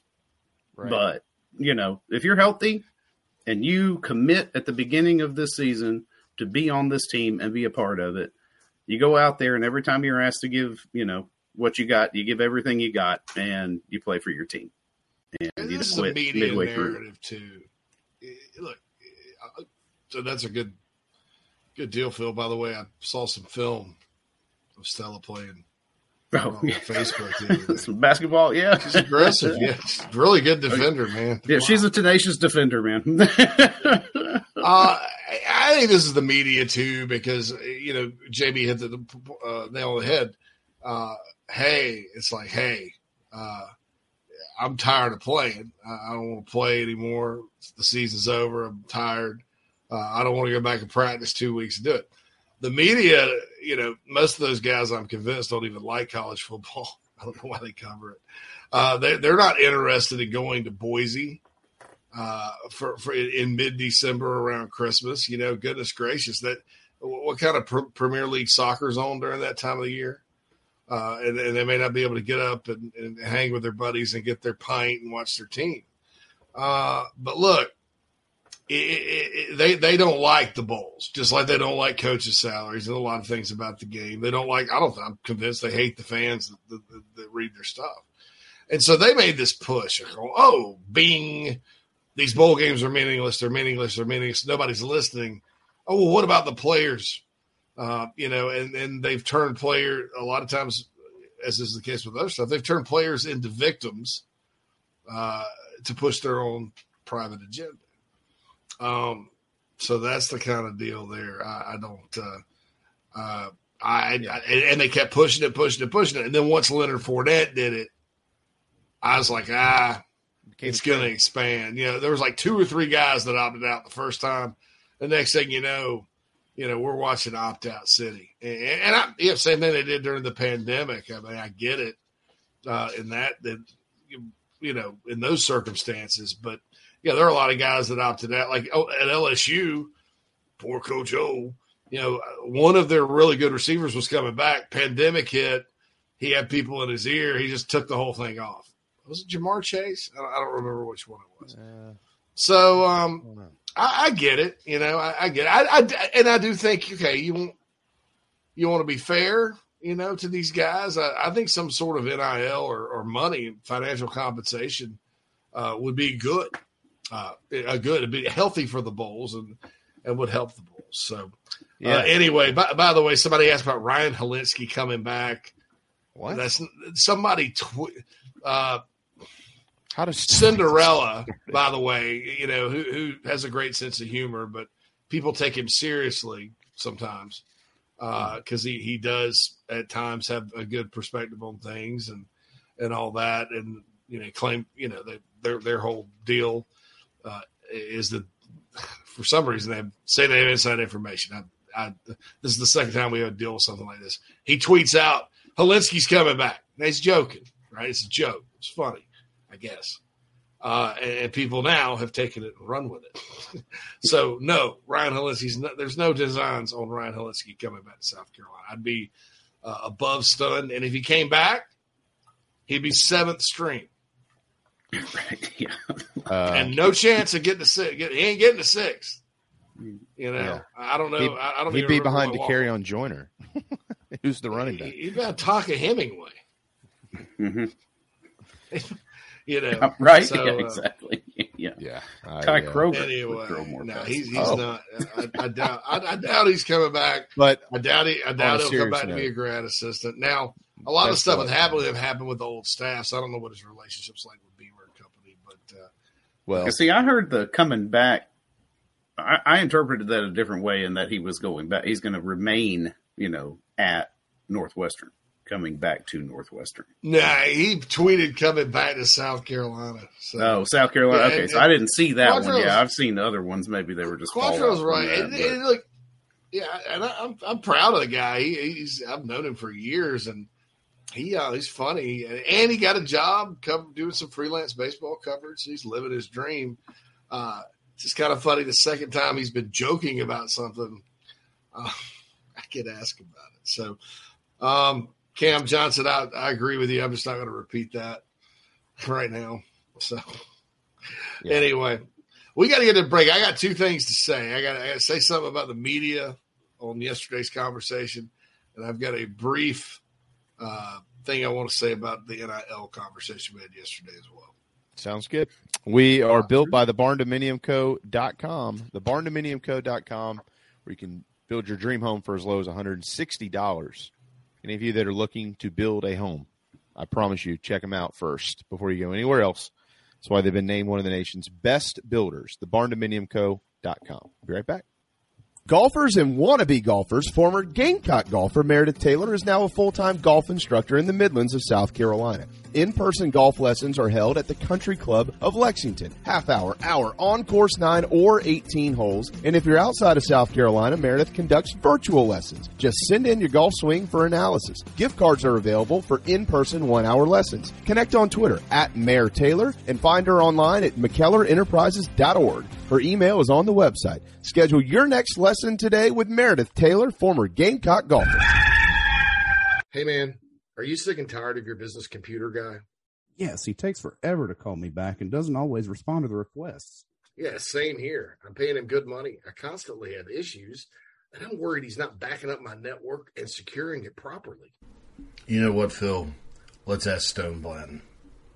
Hey, JC and Phil, if you want a solution to your IT problems, give Heritage Digital a call. Our boy Matt Odom has a low cost, one price solution that will get you running right. Call 843-699-1001 or heritagedigital.com and ask for Matt. He will hook you up today and tell them Stone sent you. Electric Bikes of Charleston offers the most fun you'll ever have on two wheels.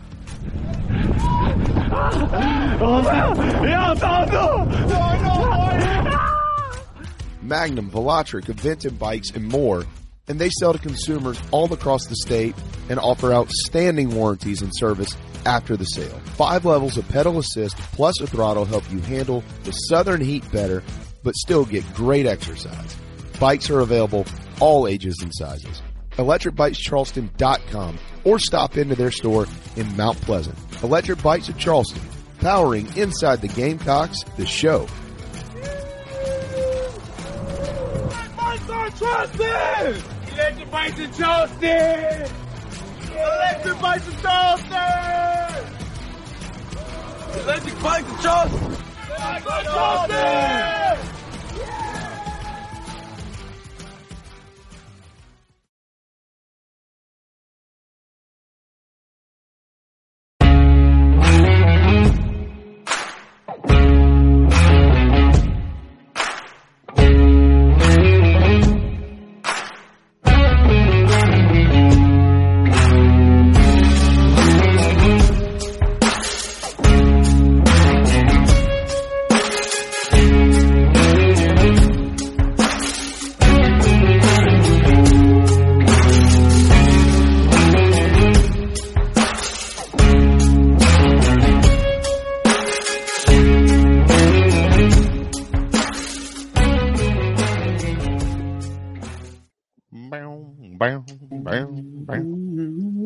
Twelve thirty-two on Krispy Kreme's birthday. Happy birthday to Krispy Kreme and the Hot and Nows or Hot and Ready's. Is it Hot and Re- No, Hot and Ready's Little Caesars.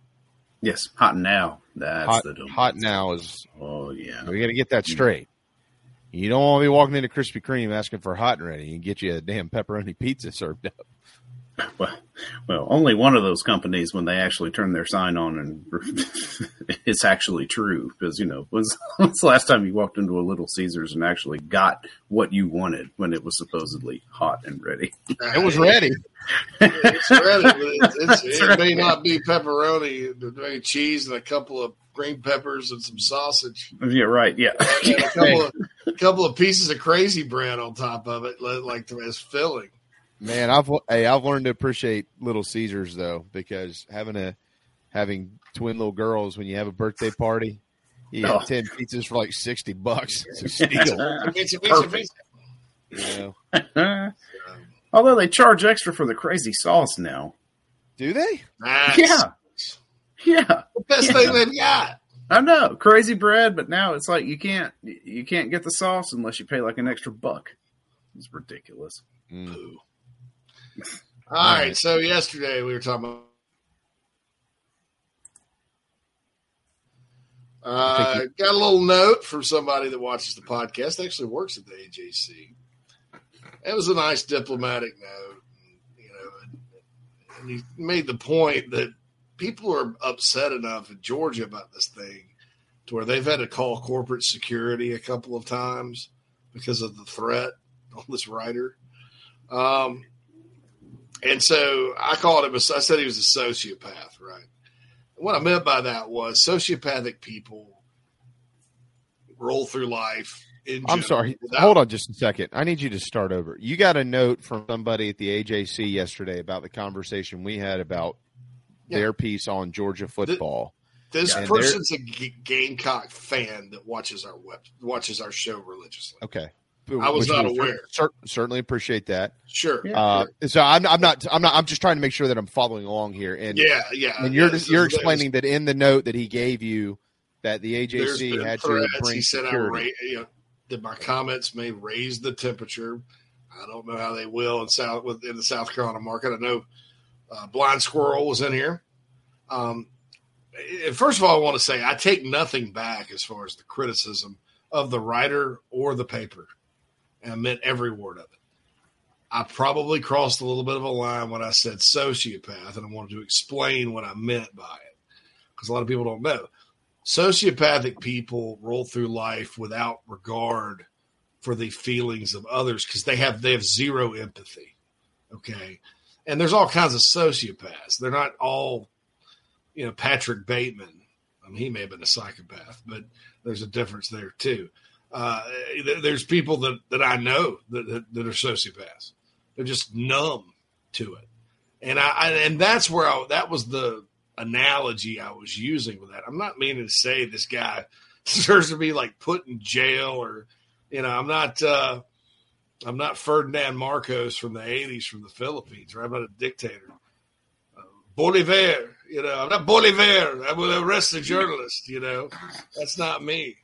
Um, so, and I, I thought, you know, and I originally, you know, pointed out that hey, um, you know, because are, this person's a good man. I was like, I originally pointed out, well, good people tell the truth, and I, I didn't feel like anything in that article was truthful, so to speak. I thought I thought it had facts, and the facts were selectively edited to produce a narrative, which is basically the same as having an AI deepfake. And I think that's morally wrong and reprehensible in a lot of ways. However, I do take back the sociopath comment. I, was trying to make an analogy, and the last thing I would ever want to do is anything I say, uh, and really anything he says either. There's no sense in going to violence and trying to, you know, get scaring this guy. you know, not. he's just bad at his job, you know, and, and not good at what he does, or or, or misguided or whatever. So, um, I apologize for that. I wanted to apologize, and I certainly apologize uh, if if anybody, and I doubt this is the case, but if anybody did catch my comments and they were like JC's like, like I was Braveheart saying charge or you know Viva la Revolution or whatever. I don't know. I would never, you know, I, I could be passionate about something without wanting to inflict physical harm on someone or someone they love or their coworkers or anything like that. So I, it, you know, I, I, wanted to say, hey, I probably went right up the line there. Uh, and I do, I do have a, a great deal of empathy because I'm not a sociopath uh, for the folks at the AJC if they are scared about this. I mean, this is th- th- this. I, I thought it was bad. Uh, I thought they deserved to be called out. Do I think the building needs to be burnt down? No. That's what sociopaths do. You know, people people that are upset with this should be fair minded people. So wanted to wanted to just kind of clarify that. Like I said, I take nothing back as far as my criticism of it and criticism of the writer and you know the the, the fact you know my opinion is he's not very good at his job and you know was pushing an agenda. That said, you know you call somebody a sociopath that means different things to different people and I would hate to to to anything I say to give a crazy person a red light or I'm sorry a green light to go uh, cause any harm. So there you go. Well, I, Just wanted, yeah. just wanted to point that out. Yeah, absolutely. I mean, look, I'm a no- human being, right? You know. No, nobody, uh, and that's that's you, you we're in this wild and wacky world where you know these pe- people feel like they don't like something, they have to quote burn it down or hurt get you. somebody. You know, I always love when I see the the comments of, "Oh, if if this happens, we riot." No, why? What do you do? So you're going to destroy somebody's property, and that's going to make you feel better? I mean, come on. Um, but uh, but I, I guess my my, my only follow up question, you know, from whomever that would be is, you know, is is the AJC collectively with any? We're not, we're not the only show on the planet, right? I, I'm I'm assuming there's thousands more out there that, um, and probably plenty of them have have discussed this in greater tone than we have. Most notably, some Georgia programming. Uh, are they have they been in communication with them? And uh, you know, I'm just I'm not in defense mode. I, I just I'm just trying to understand. Look, Georgia's got beef with them. They wrote an article. The headline was pretty poor. I don't know what the truth is in all of this. Quite frankly, don't really care. I care about the people that have been affected. But I just I, I you know if, if the AJC is reaching out, wanting to, I'm just confused. I, this was this was somebody that worked there. It was one of that. It- his title is editor. That and look, having twenty years ago worked in a newsroom in Georgia for a newspaper, uh, unlike our state that refuses to hire South Carolina journalism graduates. Um, they've done a better job lately, but the state used to, you know, they'd rather go get some dude from Missouri or something. Um, they, they, UGA is a big journalism school. They hire a lot of Georgia grads. Uh, and, and so this guy's a Gamecock. And so having lived that life, I was on the internet in 2003, and that kind of laid the groundwork for me to start Big Spur on that, soaking up any kind of Gamecock information I could. And so it's logical. So this, to me, I took it like this, JB.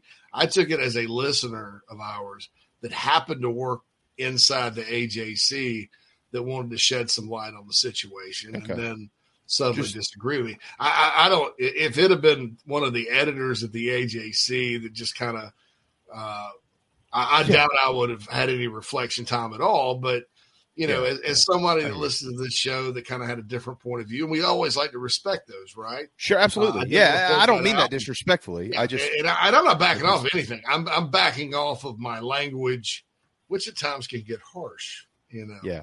Uh, and and I want I just wanted to say that. So, do we have another break, or, or are we done? No, we got no. We got to go. We got one more. We got one more. Yeah, we still got one more to hit, but uh, and uh, and I agree with Quantrell there. Hey, look, you know, Yeah. you know, not, not there doesn't have to be one side that's right and one side that's wrong. Both sides can be right or both sides Oh. can be wrong, and that's that's the nature of the beast Yeah, sometimes. And um, The the, the, the, the, the article to me, what didn't the, the speeding thing didn't get me. It was the the the Jarrett situation where they were like insinuating that Georgia should have kicked him off, and he was. I mean, you're, you're really tarnishing a young man's reputation when you talk about sexual assault and things like that these days, and acting. right. You know, the the speeding thing needed to be addressed, but then you take it a step further and try to make it look like.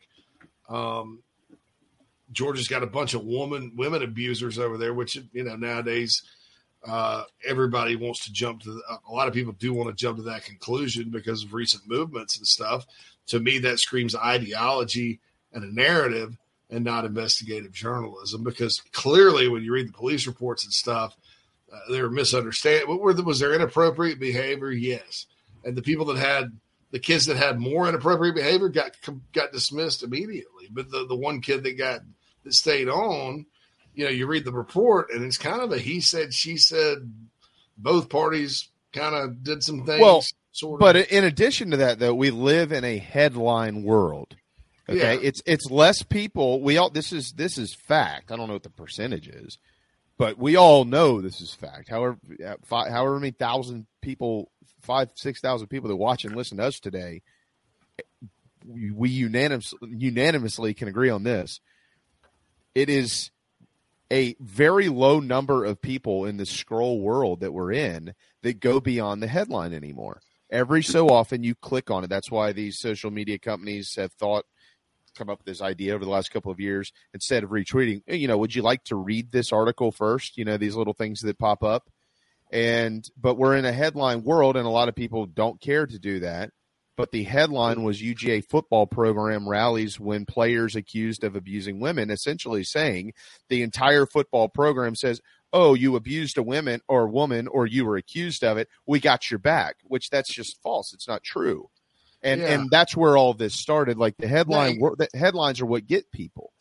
And that yeah, because I I was just sitting there thinking, remember that time Mark Richt sent his entire team on the field after the first touchdown against Florida. They actually won the game. Yeah. Uh, for the first time in, in the Richt era or one of the first. But you remember we did that. That's what, that, that's the that's the visual I got. Like, you know, insinuating that although you know there's like a, a woman that's been abused in the middle of the, the Georgia teams. You know, I and look, headline writers are more idiotic sometimes than than writers. You know, and you know writers don't write their own headlines.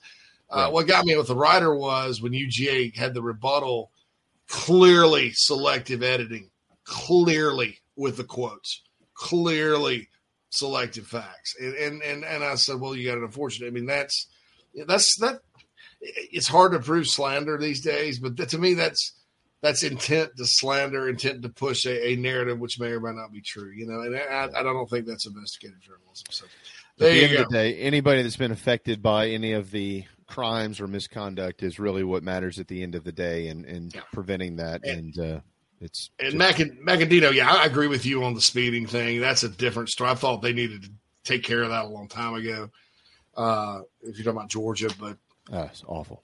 The yeah, I mean, yeah, it, was bad. And look, are, are these does does drag racing and speeding make you a criminal? No. I mean, we're living in a world where there's been how many Fast and Furiouses? 12, 13. That to me, that's a kid thing that should have been stopped. Some adult should have put a stop to it. You know, uh, and Athens is a terrible place to go drag racing. Lincoln, Nebraska, few miles outside of town. Wyoming, Jamie, certain parts, nice and flat. You know, Arizona, not Athens. Anybody's been to Athens, it's a hilly, creaky, curvy little setup.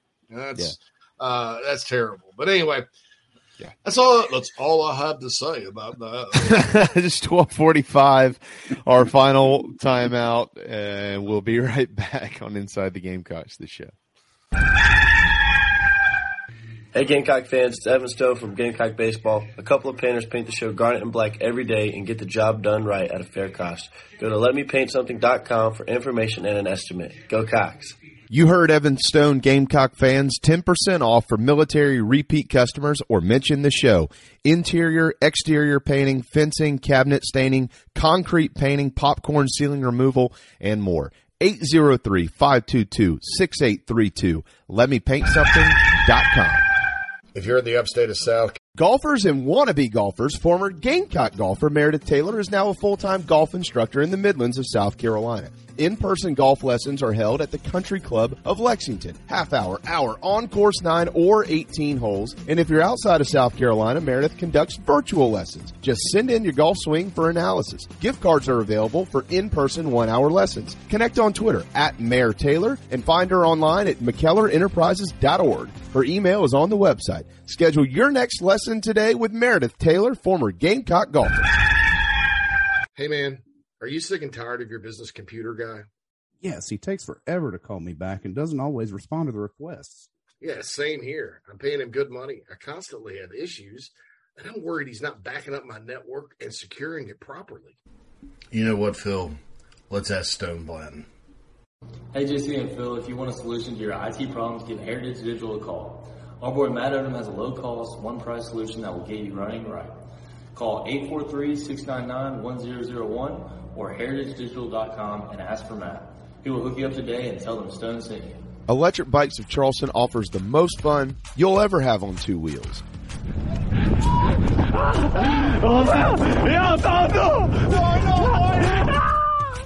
Magnum, Velotric, Aventon bikes, and more and they sell to consumers all across the state and offer outstanding warranties and service after the sale. Five levels of pedal assist plus a throttle help you handle the southern heat better, but still get great exercise.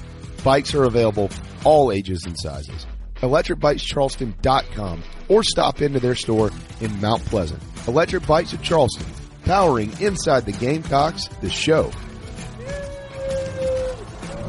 Electric Bikes in Charleston! Electric Bikes in Charleston! Electric Bikes in Charleston! Electric Bikes in Charleston! It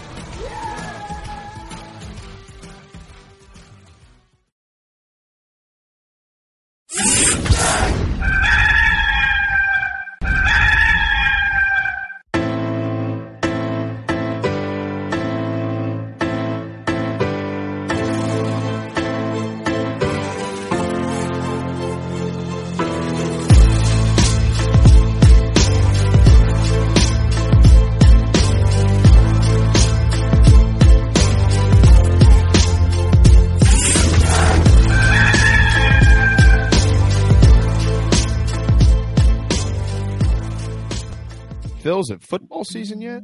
Oh man, uh, you know what? Yeah, it is. Is it? Well, do, should we just deem it? Baseball's football over, so yeah. Okay. I mean, yeah. All right. So tomorrow, Stop the damn ball. It's a little early for that, but I'm ready. Nah, we'll start looking. Uh, at, we'll we'll just uh, we'll start previewing the North Carolina game tomorrow for for the Gamecocks, and uh, we'll just preview it every day until um, you know September first. Today we're going to look at North Carolina's punter. You know Two what? hours. You can you can get away with that anymore. You know, absolutely. I, hey, when I used to be on three hours uh, with Corey Miller on the box, 2000, the summer of 08, never looked forward to a season over no more than that. We'd be in the summer, Corey go on vacation or something. This is three hours, Columbia Sports Talk Radio on a caller driven show. Nobody's calling, nobody's listening. Imagine having to fill that content. Uh, yeah, I had to do that. Yeah, Jamie's lived that time. life. Jamie's Yeah, lived that life. a- well, we got the, it wasn't the afternoons like when I had twelve to three on ESPN. That was that was pretty easy. Um, it was the prior to uh, when I had the six to nine on Sports Radio fourteen fifty, and my partner who is an elite level uh, host who is in a major market now. Um, you know, we were we, he, he just sometimes he just wasn't there, didn't show up, and those would be tough mornings. I mean, put it that way, uh, where you're going, Yeah. okay, well, I've got one guest, I have three hours, so, and I'm not a shock jock guy, right? There are shock jock guys who they want to say something to get you all ruffled, so you'll call in and you can It argue. just rolls, yeah. I, I didn't want to. I'm not that. I just wanted to talk sports and talk ball. So uh, those would be tough mornings when you're doing that, and with a board and ten thousand buttons and producing your own show. That was Yeah, yeah, I had to run the board too, so that sucked. Yeah. The, the dump Sucked. button, you know. One time People- I people don't fan, called understand in, and he called me a fat F. And I didn't hit the dump button in time, and I was like, "Ah, well, you know, probably am." Anyway, I want to say this real quick about NIL. Uh, I know we talked a lot. It's all over the Big Spur. Uh, it's July. There's not a lot going on, so uh, it's a good time to address it. Uh, I, I want to say this. I, I understand the narrative out there about it because in the headlines you, you see things like high school quarterback, you know, doesn't go to Florida because he's promised 13 million, or your school loses a guy like Jordan Addison or Marshawn Lloyd of Southern Cal, where you know their NIL is tight, and, and you kind of feel like everybody's chasing the money. Um, and and there's stuff like that that goes on, and I think you know, bottom line is you got to get behind it to compete, and, and we've said that.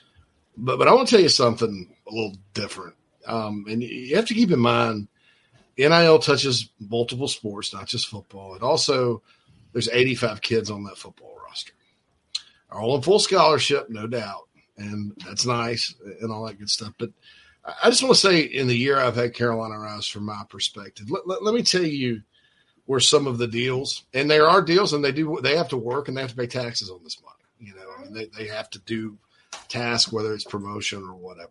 Let's be clear, this is not charity, right? But, but let me tell you what some of these deals have gone for. Um, a player's mom was about to get her power cut off at Christmas time. Okay. Mm-hmm. Yep. Sorry. Uh, another player uh, couldn't get home for Christmas. Car. Would have been been, been in a um, been in the Yep. dorm in Columbia. Um, three catastrophic car repairs, uh, and, and no backup. You know, there's there, the, the dealerships kind of like to work with the big time guys. And, you know, and these and these guys are starters. They're not, you know, they're not backups. They're not not bench warmers. Um, you, you know, I had that one, one kid's mom died. Yeah. Yep. had to had to get back. You know, maybe needed a suit or something for it. Whole world devastated. Um, you know, that's just football. Uh, in basketball, uh, you know, at least one of the kids, the money he got went to invest in land that, that will provide his family with generational wealth. At the time, you know that that's what that money didn't go towards an SUV or anything like that. Um, the baseball kids aren't even on full scholarship, guys. Uh, you know, the ones that, and I love the passionate fan base at Carolina for baseball. JB, you've played and, and you'd agree. Uh, but, but, you know, fans yell at them and, and boo them and, and cheer them or whatever, just like they do football and all that. And a lot of these guys are out there playing because they love the game. Mm-hmm. And that money for them is no different than the money you give the Gamecock Club for scholarships because these guys, unfortunately, because the NCAA don't have full scholarships, it's actually costing them money to go put it, go out there and put on the uniform and, and try to win baseball games for your, your university and their university. Yeah, um, and there's about 15 of those guys. You know, I mean, you know, we there's some deals we cut over the summer for summer school. They have to pay for that too. 11.7 scholarships on a roster full of 40 people doesn't go very far. It's not the coach's fault at all. Um, but you know, the, the, the one student athlete that's probably taken the bull by the horns the most in NIL is Dakereon Joyner. You know what Dakereon does with that money? Pays for his child. Pays for his wife and his little girl. Yep. I mean, I sorry, I don't mean to get emotional here, but uh, I, and I'm not, I understand that narrative because that's what everybody pushes. And, you know, the media is out there talking about millions of dollars and how they deserve this, that, and they do. But NIL, as sort of we know it, and, and, and I get a lot of gratitude out of this. You know, I, I do this because I love the University of South Carolina, but I also believe there's a strong human element to it. Um, a lot of times these guys aren't all on easy street uh, and you'd be surprised at, at, at sort of uh, where a lot of you, uh, those of you that are that, that support it, uh, where a lot of your hard-earned money goes. Uh, it goes it goes not only to facilitate winning and championships and all that, but it, it goes to help human beings uh, who are trying to get somewhere in life, who who hit the ultimate roadblocks like we always do, like all of us do. And so um, I just wanted to point that out because I you know, I, I, think a lot of people have this misunderstanding that uh, it's just all about making everybody rich and buying Mercedeses and uh, sports cars and going to the strip club or whatever college kids do when when they got money. But uh, I wanted to kind of share that personally. That my experience is. Uh, 85% of it goes for something that is a, a need. Um, and you, you talk with any guy, anybody at any championship level program that's played at any championship level program, and not everybody's experience is great everywhere, right? The one common thread that you hear about your Alabamas and, and Georgias and dare I say Clemson's through through time, way before NIL. Uh, and I always kind of maybe thought they were talking about facilities or, you know, cafeteria food, academic. Is hey, they take care of their players at Alabama, at Auburn, at Georgia, wherever. Uh, and kind of living this and, and seeing the human side of it and the things that do arise and the things that Rise has had to take care of. Uh, you know, and fine. And, and, like I said, you would get a return on it, you know, and all that. It's no big deal. It's not charity. But uh, I wanted to point that out and, uh, you know, just uh, just let you guys know that there there is a human side to it and that it's just not all about you know uh, what's that meme with Leonardo DiCaprio? He goes, "Hey, I know guac is extra. It, it ain't just about that. It's it, you know, especially when he, with with what we've done in football and baseball. Uh, you know, you're actually helping kids and their lives, and uh, you know, and especially you know, baseball helping to get through school. Man, you know, books are expensive. I know I sold a lot of mine back if I knew I didn't need it. Right. So, just want to point that out. CarolinaRiseMembers.com if you would like to be a part of today, at least, the solution to help a lot of these young men. Tomorrow is Friday. Thank God. And then we get into the weekend. Nice. We made Bad. It. Cam, I expect Bill Stewart to announce before the season. Uh, I'm sorry, say that again. You expect what, JC? I do expect Dylan Stewart to announce before the season. Uh, yeah, I don't know about before July is out, but uh, I, I, expect to do before the season, one way or the other. You know. Keelan Adams will be uh, that video will be live in just a couple of minutes. He'll be announcing his destination, as we have much discussed around here. Right now, it seems like Virginia Tech is where he will at least head. Carolina, there was a question in here earlier. They will not stop recruiting him. They will continue to recruit Keelan Adams, and uh, you just never know. So stay tuned. Uh, JC, by the way, with an update and uh, on Malcolm Ziegler, that's not over. Carolina is, uh, like I said, it's the summer, guys. Give it time. They'll get it. They'll get it worked out. Oh, yeah. Thanks to Chris Phillips for jumping in and joining us earlier. Thanks as always to Mad Dog Mullinax for his hard work and JC Shurburtt, by the way, he's getting his jersey fixed. We'll try this again when he gets back. Put that in to get the get the old name. Yeah. Saw that. Yeah, we're gonna we'll try that again. We'll try that whole ordeal again. He'll get up, he'll walk off screen, he'll come back, he'll turn around, and uh, we'll see if the reveal meets expectations this time. Have a wonderful and thirsty Thursday afternoons inside the Gamecocks. The show from the Signarama Studios back tomorrow at eleven.